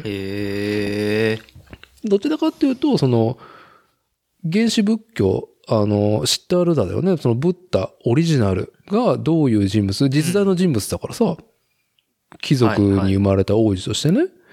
で、その人が出家した流れだったりとか、どういうその哲学世界観で、その当時のインドでどういうものを築いていったかっていうのを、まあ、もちろん歴史資料とかも踏まえてさ、わかりやすく語られていて、うん。で、なんか、ああ、そうだったのかっていう、あの、ね、えーっと、まあ何がそうだったのかっていうとさ、まあ仏教をさ、学ぶために感じることがあってさ、うん。オリジナルのブッダはさ、あの、まあヒンズー教とかさ、あの、カースト制とか、もうちょっとや、もうそういうのやめようみたいなって、そういうのほんと良くねえよみたいな感じで。うんうんうんうん。ああ、まあ、っていうのは、そうですね、書いてありましたね。そうあの、ホームレスの青年になったわ、あの、ゴータマが、あのーこう、当時のね、あの、ヒンドゥー教の社会だとどうしてもその、いわゆるカーストがあったと。うんで、まあ、あの、ゴータマは、あの、クシャトリアの出身、いわゆる、まあ、あの、これなんかはもう世界史の授業でもすごくすぐに習う、中学生が習うところだと思うけど、えーっと、そう、い一番偉いのが僧侶とか宗教関係者、バラモンうん。が一番偉くて、で、その次が、あの、実際のその政治と軍事を司る、いわゆる豪族王族がクシャトリアで、うんで、商人が、商人とか商売をやったりとか、専門業者とか職人とかが売者だったかな。うん、確か。はい。なんだったかな？売者だったかな？で、あれか、あのーで、それ以外の農民、農道、いわゆる農民とかは、あのーなんだったかな？えーっと、あ、世界史得意だったのにちょっと忘れてますけども、あのーなんだったっけ？うん。まあ、カーストにはまあ4つぐらい階層があって、ありますね。そのカーストあの上からに。も入れられない、より意味き嫌われる、その、階層外の人たちもいるっていうね。いたと。で、これ宗教だから、あの、あの、ヒンドゥー教は、えっ、と、そうだ、輪廻を肯定するんですよそうね。。で、あの、クシャトリアに生まれたからには、死ぬまでクシャトリアでいろと。で、あんたが、あの、バラモンになりたくても、宗教を自分の、あの、ライフワークにしたくても、あなたはもうその、あの、クシャトリアに生まれたんだから、死ぬまでクシャトリアなんで、死んでから、あの、バラモンに輪廻転生することを祈っとけと。はい。そう。待てと。つもう、で、そう、それにブッダはふざけんなと。だから、輪廻を否定したんだよね、ブッダは。そういうことですね。その、当時のインドのルールから外れて、そのオリジナルな、その、まあ、他にも宗派があったんだけども、それとも相入れず、独自のうん悟りを開き、結論を出し、まあ、ブッダは仏教をまず作ったんだよね。うんうんうん。で、亡くなった後に、まあ、弟子たちが、どんどんどんどんブッダの言ったこととは違う？こと？ブッダはさ、もうその、いや、神、一神教とかその、明確な神とかいねえからって言ってんのに、ブッダが、その一神教の、その神のような扱いをどんどん受けていく宗派ができたりとか、うんうんうんうん。輪廻しますとか、うんうんうん。宇宙と繋がってますみたいな、そのヒンドゥー教と融合していくっていうか、まあその、まあ、ブッダが教えてた一個の間違いないことは、その変容することを受け入れろっていうことは、うん。うんうんうんまあ、信仰宗教を作ってたりとか、あの、新しい論を、その、生みやすい、まあ、まあ、根底にその生みやすい論だったんだろうなっていうのはあるとはいえ。いや、実はブッダはこう言ってたんですよっていう新しい経典と宗派ができるっていう、もうフリーダムすぎるだろうっていうね。で、あの、インドから中国に渡って、で、日本に渡ってきたときは、最初は聖徳太子がその仕組みを取り入れてるけど、そのよりインパクトを与えたのがさ、まあ、まあ、遣唐使がある時代の、まあ、800年代後半、まあ、最長空海がさ、密教がトレンドの時に、最新密教を中国で学んで、日本に持って帰って、まあ、完全な新しいその価値を、まあ、いろんなその知識を持って、えーまあ、宗教が成り立ってくんだけど、内容は完全にヒンドゥー教だっていうね。うんうん。あの、カーストは、ない、なかったのかなどうだったかな？忘れたけども。全然始祖の仏教と全く違うものが入ってきてるっていうね。でも日本ではそれを仏教と言っているし、さらうにん。いろんな宗派が分かれていく今っていうね。だから、なんか、その、宗教、日本国内で仏教を語る人で僕が違和感があるのね。あるのは、仏教は、その、キリスト教よりも長い歴史がある。要は、紀元前500何年の人だからさ、シッタールだ。あの、ブッダが生まれたのは。だから大体2500年から2600年の歴史があるのが仏教ですっていう人がいるけどさ、はいはい。いや、オリジナル言ってることと全然違うから、それ本当にそれカウントしていいの？っていうのと、ああ、原始仏教から数えるとね。ただうん今この言った論法を、どの宗派でも言ってるっていうね。うんうんうんいやあの、いや、便利に使ってるわけですよ。べ、そうそう、そのさ、便利に使ってるさ、様がさ、この死の講義ではさ、すげえいろんなその、仏教スタイルをさ、インドだったりとかええ中国に渡ってから日本に渡ってからのさ、その変容の仕方がさ、相対的にさええ、短時間に読めるからさ、まあ笑えてくるよね。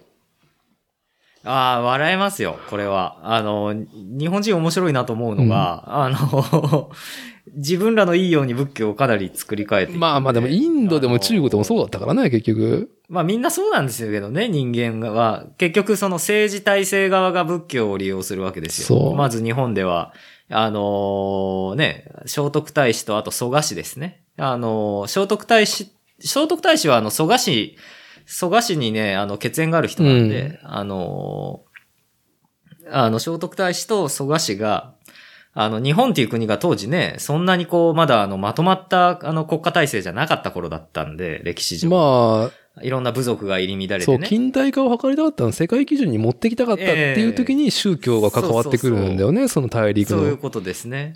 はい。で、大陸の仏教を、あの、国の人がみんな信じやすいように使って、あの、価値観の統一化を図ろうみたいな感じで、国民のね、あの、ちゃんと国民が国民になってくれるようにしましょうみたいな感じで、あの、利用したっていうのもあるし、で、あとあの、さっきの空海最長の、あの、密教も、あの、当時、なんかは、あのそうですね、京都の、あの六時、ろ六大、あの、え、すごい、あの、由緒あるお寺と宗派みたいなのは、があって、その人たちっていうのはやっぱりその天皇家とか宮廷と密接に結びついて、やっぱり自分らがうまくいくように利益誘導するために仏教をつく使ってるんで、なんで、その時のあの顧客に応じて、顧客が求めるニーズに合わせた教教えに変容させていっているっていうのが非常にマーケティング的だし、はい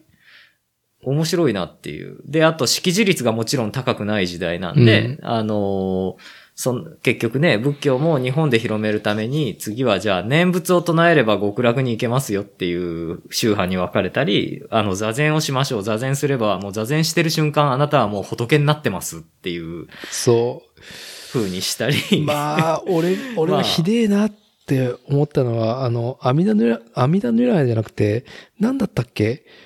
あの、いろんな仏が輪廻してる間に、あの、世界の構造を書き換えたから、この宗教を、この宗派を信じれば、もうすでにその時点であなたはもう仏ですっていう、お 法華経？法華経だったっけ？阿弥陀如来。ああ、そうそう、阿弥陀如来が、うんうん。その、ね、書き換えたからっていう、その、論法？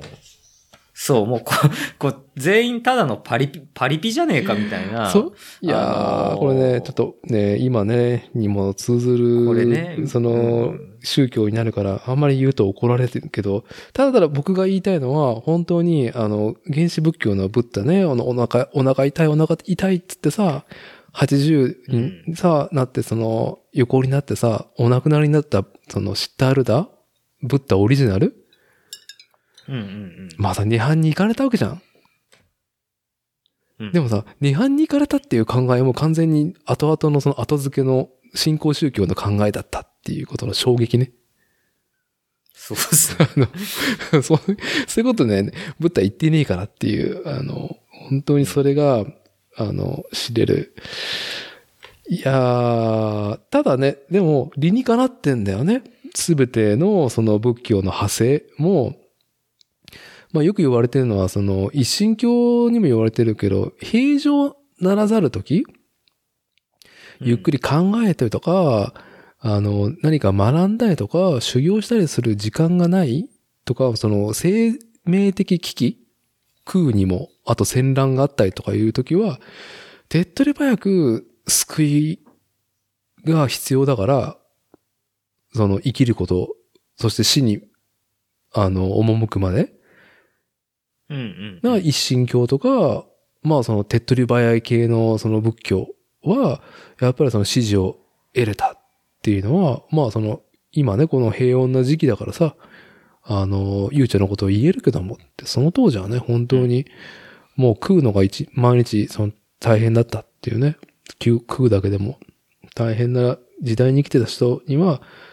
救いの機能としてはね、やっぱそういうものが生まれている、生まれていく背景がね、まああるっていうのは感じるけど、本当にこの本がさ、めちゃくちゃすごいテンポで端的に各宗教の特徴とその当時の機能をさ、述べてるからさ、いやーほんと仏教のね、流れ笑ったわ、読みながら。うん。そいや、めちゃくちゃ面白かったですね。で、結構、あの、本の中にも確かあったはずなんだけど、あのー禅宗ですよね。あのー禅を組むことで、あのー悟りを得るっていう禅う。うん宗うんうん。で禅宗を信仰した人には武士とか、あとやっぱり職人が多かったっていうのがあってそう、だから、しんくんがね、最近読んだっていう、なんだっけ？職人の心は禅だったっけ、えーと職人、職人の日々、日々は禅っていうので、はい。結局、あんまり信心する暇がない人たちなので。だから、大丈夫大丈夫って。お前ら毎日こう、無い、あの、本当にこう、心を無にして手を動かしてたりとか、ね、あの、人をぶっ殺したりしてるだろ？大丈夫大丈夫。それ刀でぶっ、ね、相手ぶっ殺して、あの、禅してチルしようぜ、みたいな。うん、あの、もう大丈夫だからみたいなね。あの、職人の人はもう、あの、お前らが手無し無心に動かしてるだけでもうそれ禅だから、お前その瞬間仏だから大丈夫 ?OK? みたいな。いやーね、本当に便利な論ですねっていう、いや、便利な論ですね、みたいな。あのーね、その、職人の日々は禅っていうところでさ、これ老害ポルノだねって笑ってたけどさ、あの、肝心要のその当時のね、禅宗の機能が、もっとなんか、端的に快楽を与えるものだったっていうね。快楽というか、まあ、なんだろう、こう、心のよりしろというか救いを与えてくれるものだったっていう。そう、チルするんですよ。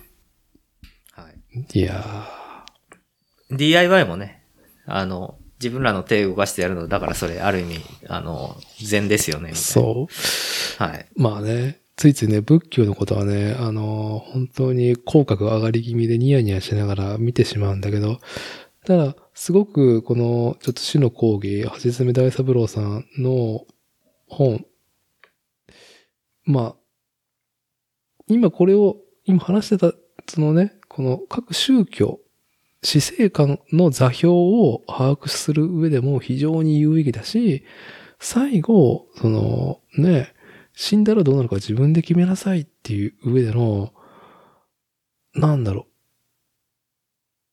う。読者？読んでる？読み手に、その、指し示される提案がエキサイティングだったなっていう、もう、最後の締めね。じゃああなたにとってマッチする考え方は何だろうねっていうのを、その、啓蒙する本ではないからさ、これ。ある方向に導こうとかじゃなくて考え方は教えたから、こういう考え方は、はどうですかっていう例というか、その考え方のツールが最後あるじゃない。まあ、ゆえに、まあ自分で決めるんだけども、まあ、考えてるだけですでにいいみたいなことも書いてあるからさ。ああ、そうですね。もうその、それをちゃんと考えている時点であなたはちゃんと宗教とコミットしているんだよっていうことを言ってくれているのは、すごくこれはいいなとそうそう、イコール、今ね、生きてることにもね、向き合うことになってるっていうので。うんいやー。まあ、この辺にしておきましょうか。はい。あのー繰り返しますけど、まあ、橋爪大三郎著、死の講義、死んだらどうなるか自分で決めなさい。えーっと、ダイヤモンド社から発売されております。お値段1700円。いや、なかなかね、いいお値段ではありますけど、これさ、本当に何回でも読めると思うから、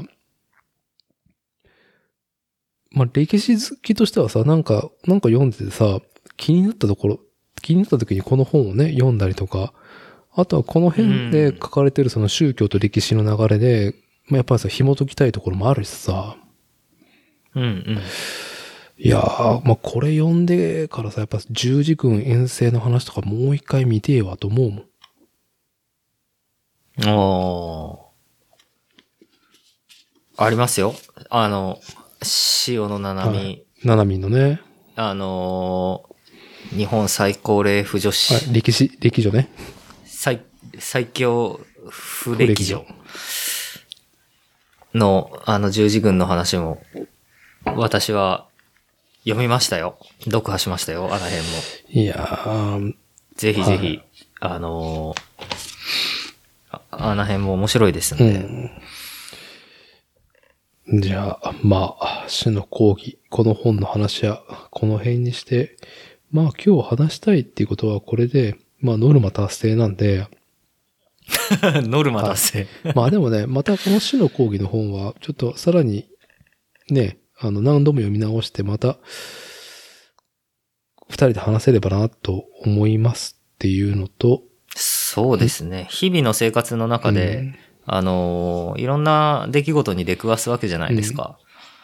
まあ、その中で、やっぱり、そういう悲しいこと、嬉しいこと、めんどくさいこと、む、むかつくこととか、いろいろ起こるわけですけども。まあ、そういう時に、この本に書いてあったことを思い出すとね、なんかこう、あの、どんな出来事が来てもね、ニヤニヤしちゃいそうな感じでいいなと思いますよね。まあ、あと、最後に、この著者の橋爪大三郎先生、今現在73、4かな？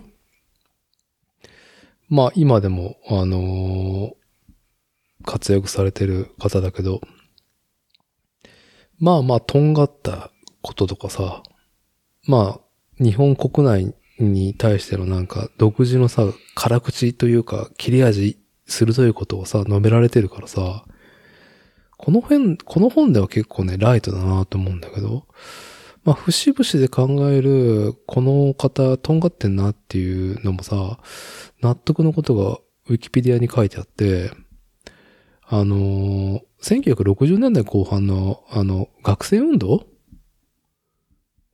全教頭とかね、本当ね、ストライキや武力闘争に関わっていて、危うく逮捕されるところを、えーなんとか逃げ切るってね、明記されてるからさ。まあ、ね、若かりし時はそうやって、非常にとんがり方もね、もう本当に、えー切れまくってたっていう方がね、ま切れまくあ、っはい。て。はい。まあ、年老いてもなお元気っていう感じが、節々に感じられる。うん。いやー、はい。じゃあ、最後。そうね。まあ結構いい時間にもなってるから、まあ、世間話でもしながらぼんやり締めるとしたら、なんか今週のトピックありますか？今週のトピックは。あの、シンくんのあの、新しいメガネロゴ、いや、メガネヘッドバッジ新ロゴの、あの、いいじゃん。三つ目あの、なんとも言えない。新ハットリ制作上のさ、まあ、コンセプトカラーみたいになってたあの、水色？あがさ、あ、はい。ちょっとなんか、ああ、これ写真だけじゃ、なんとも形容しがない。なんかちょっと、ラメっ気のある水色だよね、あれ。ああ、そうっすね。あれね、でもね、実は、昔よく走ってた、昔ってことじゃないけど、中途半端な昔だから、あの、もっとこうみんなの記憶に残りづらいけど、うん。あの、日産のマーチの水色ってあったの覚えてますわかるわかる。業界の人だったからね、私は。はい。実は。あれと同系色なんですよ。はうん。で、あれは、あの色にすごい思い入れがあるお客さんだったんで、そう。あの、塗り直しを、要はフレーム落車でこけてダウンチューブがちょっと座屈しちゃって、あの、前三角交換させてもらったんですけど、うん結局前の色と同じ系統の色にして、で、ロゴとあのヘッドバッジが変わったっていう感じなんですよ、あうん、れは。うん。なかなかでもあれすごくいい色で、あのーレーサー、ロードレーサーとしてすごくこう爽やかな感じでかっこいいんですけど、あの色好評でしたね。いや、ちょっとね、あれも、ぜひとも実物、実物で見たいなっていうのと、うんとね、僕はね、まあ先週末の話になるけどね、あの、久しぶりに自転車乗った。寂し、寂しい近況 話したけど。な、な、え、でもマウンテンバイクや、あの、ね、伊達さんはばマウンテンバイクも今日、あの、自転車の話にちょっとなった時に言った、 Breadwinner の、あの、あれはなんだ？シクうん、ロか Holeshot ね。 Holeshot ももお持ちですけれども、どういうライドをしたんでいやすかね、別になんか家族と一緒に、まあ、チャイルドトレーナー？あのー、牽引するね、あの、バイクトレーナーに子供を乗せてね、バーレーに子供を乗せて、まあ、 Holeshot を Breadwinner で引っ張って、で、妻は、まあ、クロスバイクで一緒に、まあ、どうだろう？計10キロぐらいかな。まあ、海に行って、ちょっと離れたね。うん。いやーね、多分ね、今年ちゃんと自転車、もう、あれね、その、ダートトレイルというか、ゴンゾーパークみたいな、あれはもう自転車を乗り、自転車に乗ったって言えるのかっていうのがあるからさ、うんうん移動手段という本質と向き合ったのはもう今年初めてだったね。今日、そう Breadwinner なんか天井に吊るしといてもだいぶ経ったからね。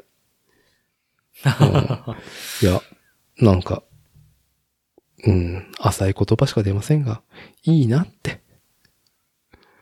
いや、いいですよね。うん、僕も、ちょっと前になっちゃうけど、何週間前だ？あのーあれですよ。あのー東京から一時帰郷してた、あの、うち、うちのツイッターとかにアドバイスくれてる、あのー IT 企業にお勤めの尾関ああ、君大関さん。がはい。帰ってきてたんで、その日は結構4、50キロ、グラベル含めたライドに彼と行って、いいな久しぶりの再会だったんで、あの、まあ本当にビールを、あの、そのライドの後、あの、し二人ともめちゃくちゃし、しあの、飲みましたね。最高じゃない？の。もうほんとさ、ええライドしながらさ、世間話、近況報告して、まあ、やりきった感で飲むビール。最高じゃないですか。ああ、本当最高でしたね。楽しかったですし、はいあのーやっぱり、せっかく自分のね、地元でこういうコース組めるんで、まあ、あのー仕事頑張って、早く終わらせて、ライドに行かなきゃな、みたいな 感じではあるんですけど、うん。今、いかんせん今ね、今週も変な話、どう？先週の土日休んでないんですよ、僕多分。で、だから、で、明日もお客さんいらっしゃるんで、なんで、2、2、3週間休みらしい休みがないっていう状況だったー、いいね。なんで。頑張れ、服部まあでもね、僕、そうそうそう、僕らの仕事は忙しい時は忙しいですけど、まあきっと暇になる時もいつか来るんで、それまでは今ある仕事を一生懸命ちょっとやらせていただいて、まあ、落ち着いたらちょっと本当にまとまって、まとめて休み取っちゃおうかなとは思ってます、今。はい。ぜひとも、ぜひとも。まあ、あとは、やっぱりさ、なんか、ここのところさ、仕事忙しいという風になんか飲み始める収録ばっかりだったからさ、えまあ今回は久しぶりにその、この死の講義っていう本と、まあ大ダークをね、コンテンツを摂取してさ、えうん。まあなんか、こう、やっぱいいよね。なんか本ってさ、読み切るとさ、うん。なんか、うん。浅い言葉だけどさ、いやーほんとね、賢くなった気がするわっていう、その、自己、自己肯定ライジングが半端ねえからさ。シンプル。シンプルですね。いや、でも、本当にその、僕も、あの、これ、死の講義の話を、あの、伊達さんから伺って、あ、伊達さんからの課題図書が来たとか言いながら、まあ先週、あの、即ポチ、ポチりましたなんて、あの、あの、収録中にポチってたんだけど、まあ本当に面白くて、あの、す若干睡眠時間削ってサクッと読みましたね。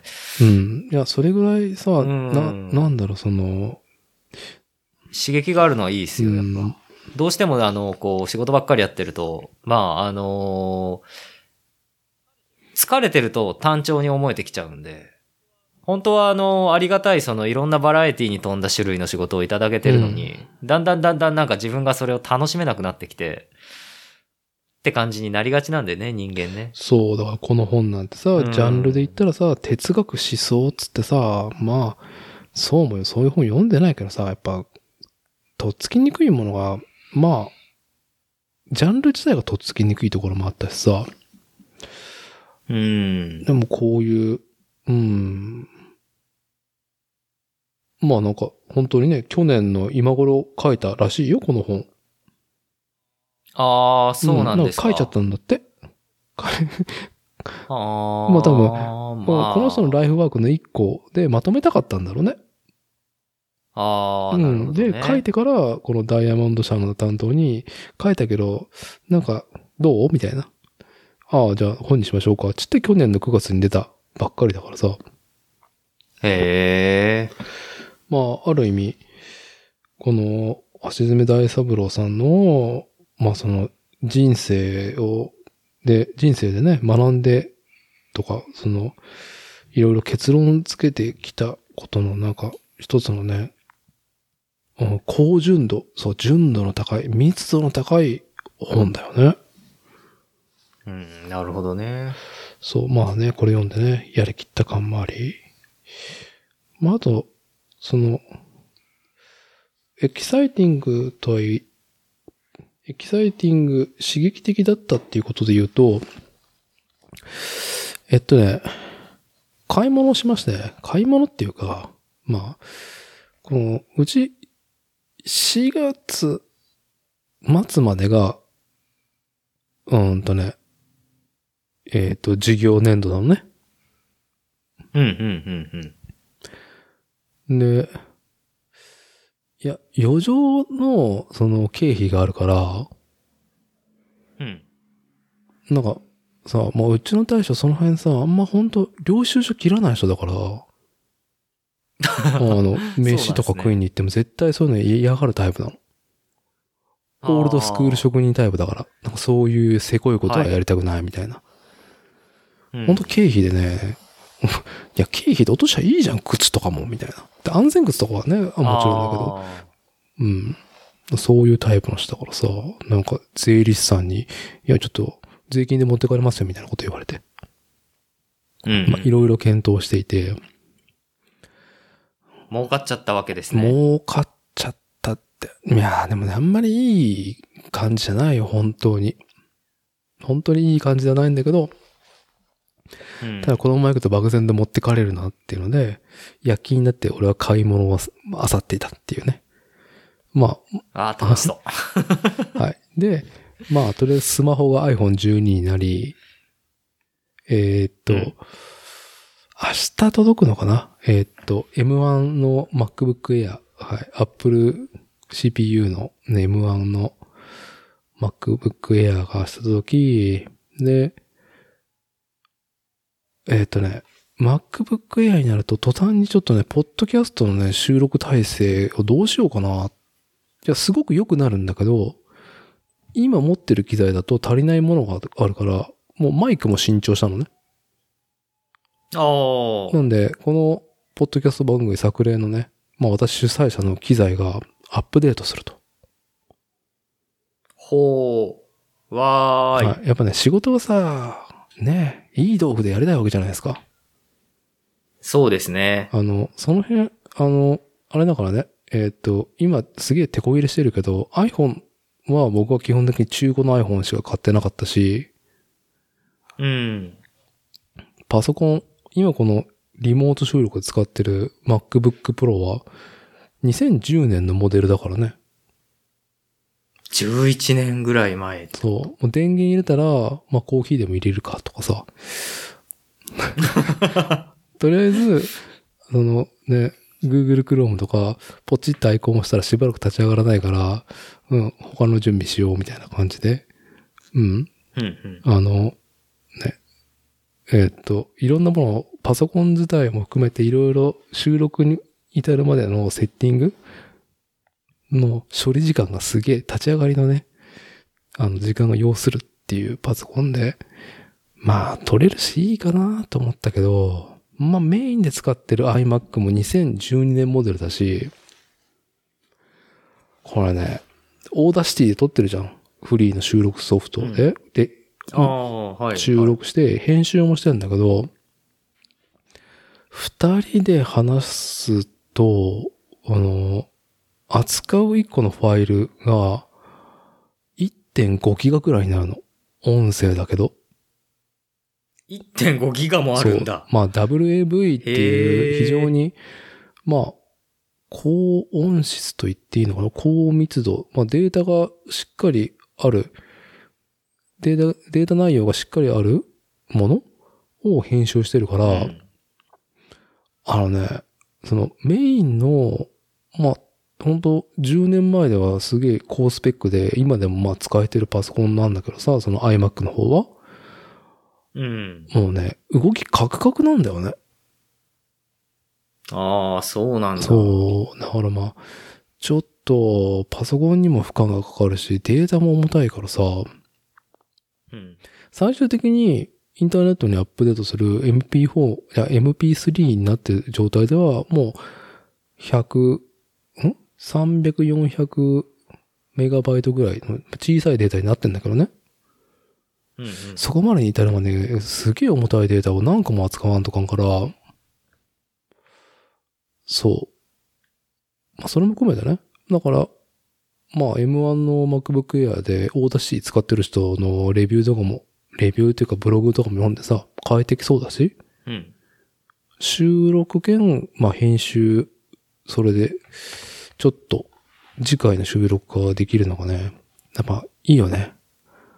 その、なんか編集、つれえな、このパソコンでって思っているよりかは、今のパソコン最高ってサクサクやった方がね、やっぱね、心持ちがね、ポジティブにやれるんで。そうですね。は道具ね、はい大事ですはい。ね。ということですね。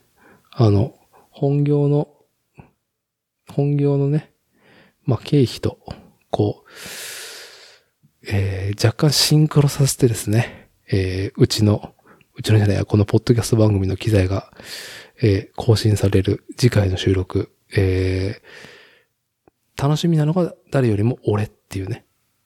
うん。いや、まあ、それは本人がね、運用している人が一番ね、楽しみですよね、きっとね。そんな、そんな、えー、感じですと。近況。まあ僕からは、あ、どう僕らは以上なんで、シンくんから何かあれば、どうぞ。そうだ。そうじゃないですか。今日収録の直前にメッセンジャーでちょっと話した土屋力のあ、話。あ、金玉の話で締めますか、最後。まあそうなっちゃいますね、これ。ははいい。いやー、いや、なんかね、あの、以前、作例のあれ収録で、去年の9月に伊達さんのお家にお邪魔した時に、はい。お家にあげていただいて、あの、さっき言った伊達さんのあの2012年製の iMac からよくわからない音楽が聞こえてきていて、はい。その時が僕が、僕のね、あの、土屋力とのファーストコンタクトだったん開ですけど。口だったんですね、あれが。はい。ええあのええいや、まあずっとね、あの歌の中で、金玉金玉打って言い続けるっていう、まあ金太の大冒険も真っ青の、あの、本当に、あの、半端ない、あの、金玉芸を披露してて、はい。あのー、土屋力っていうのは、まあ、あの、まず、うちの妻が、あの、強く推している名古屋のアーティストで、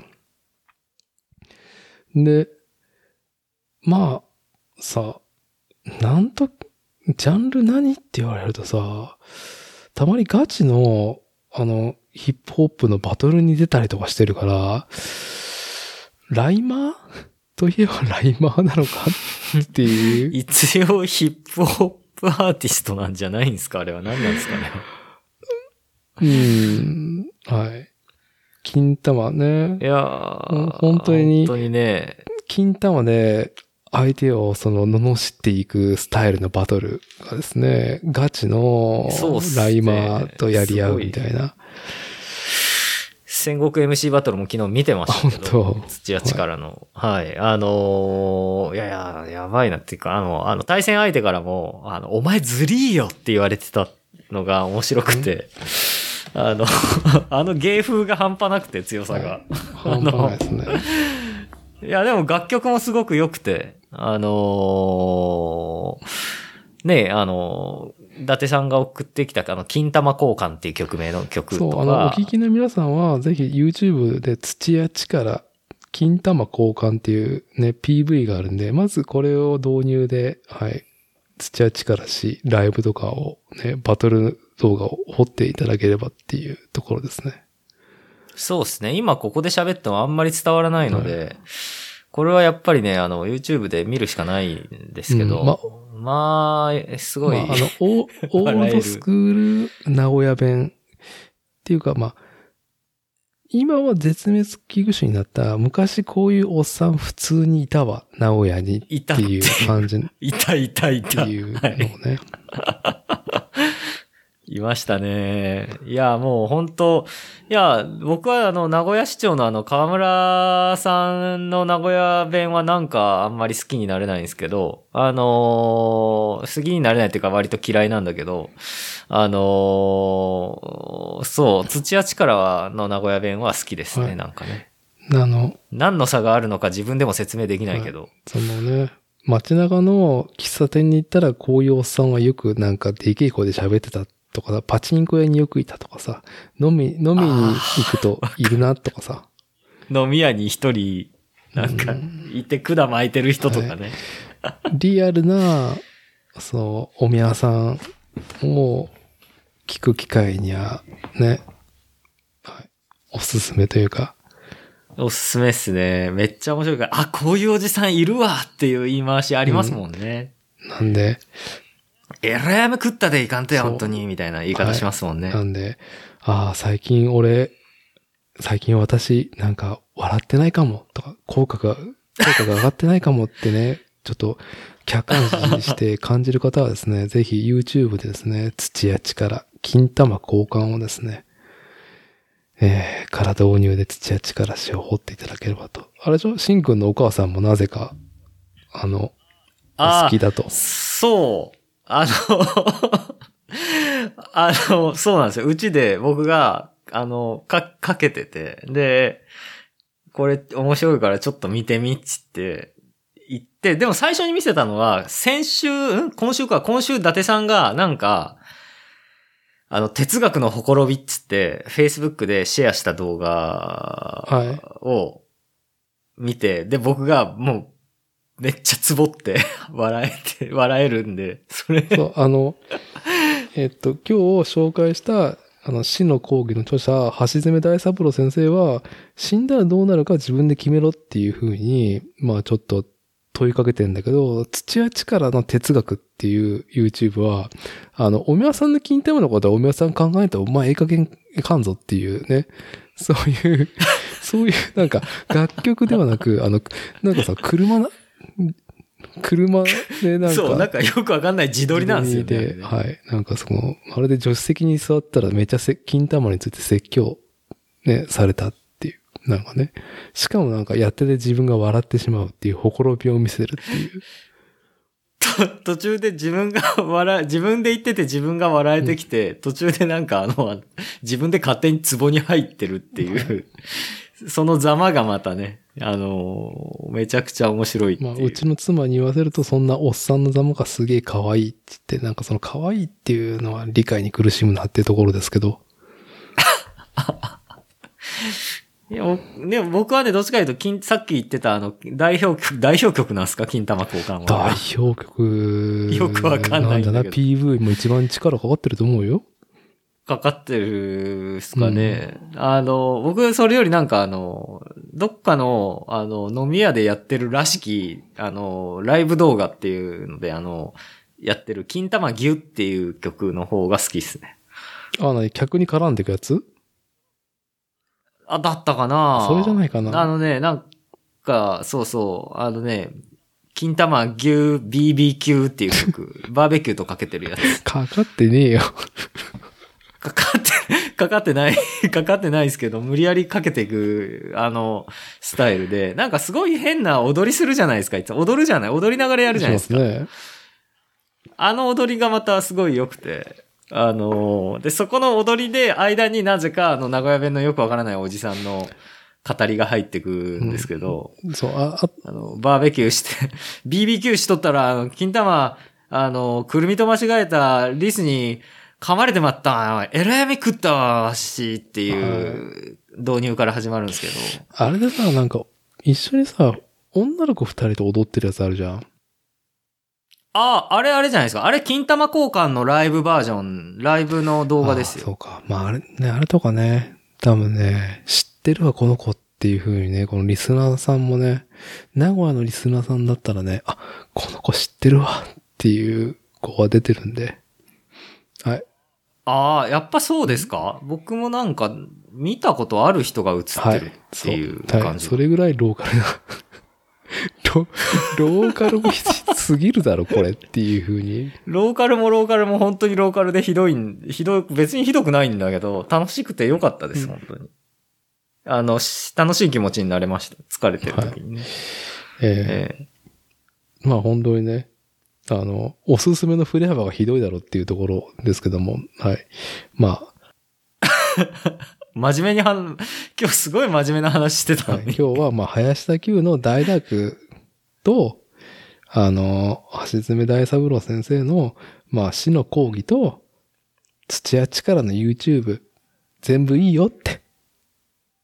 そうですね。最後、金玉で締めるっていうね。うんはい。どれもね、なんか微妙にテーマ性がなんか若干ね、に似通ってるような、いや似通ってないような、はい。ええ通じるものがあるような、ないような感じでね。はい。まあ、そんなところで今日は締めますか。そうですはいね。じゃあまた、来週のテーマは何にするか決めてないけど、まあ多分僕が最新機材でホクホクしながら収録ししてる、収録しようぜっていう回になると思いますんで。ええわかりました。はいまたちょっと内容はあ、トピックは、そうですねはい、あの、提案しますんで、ええしんくんよろしくお願いします。こちらこそよろしくお願いします。えー、ではでは、はい作例またお願いします。はい、お願いします。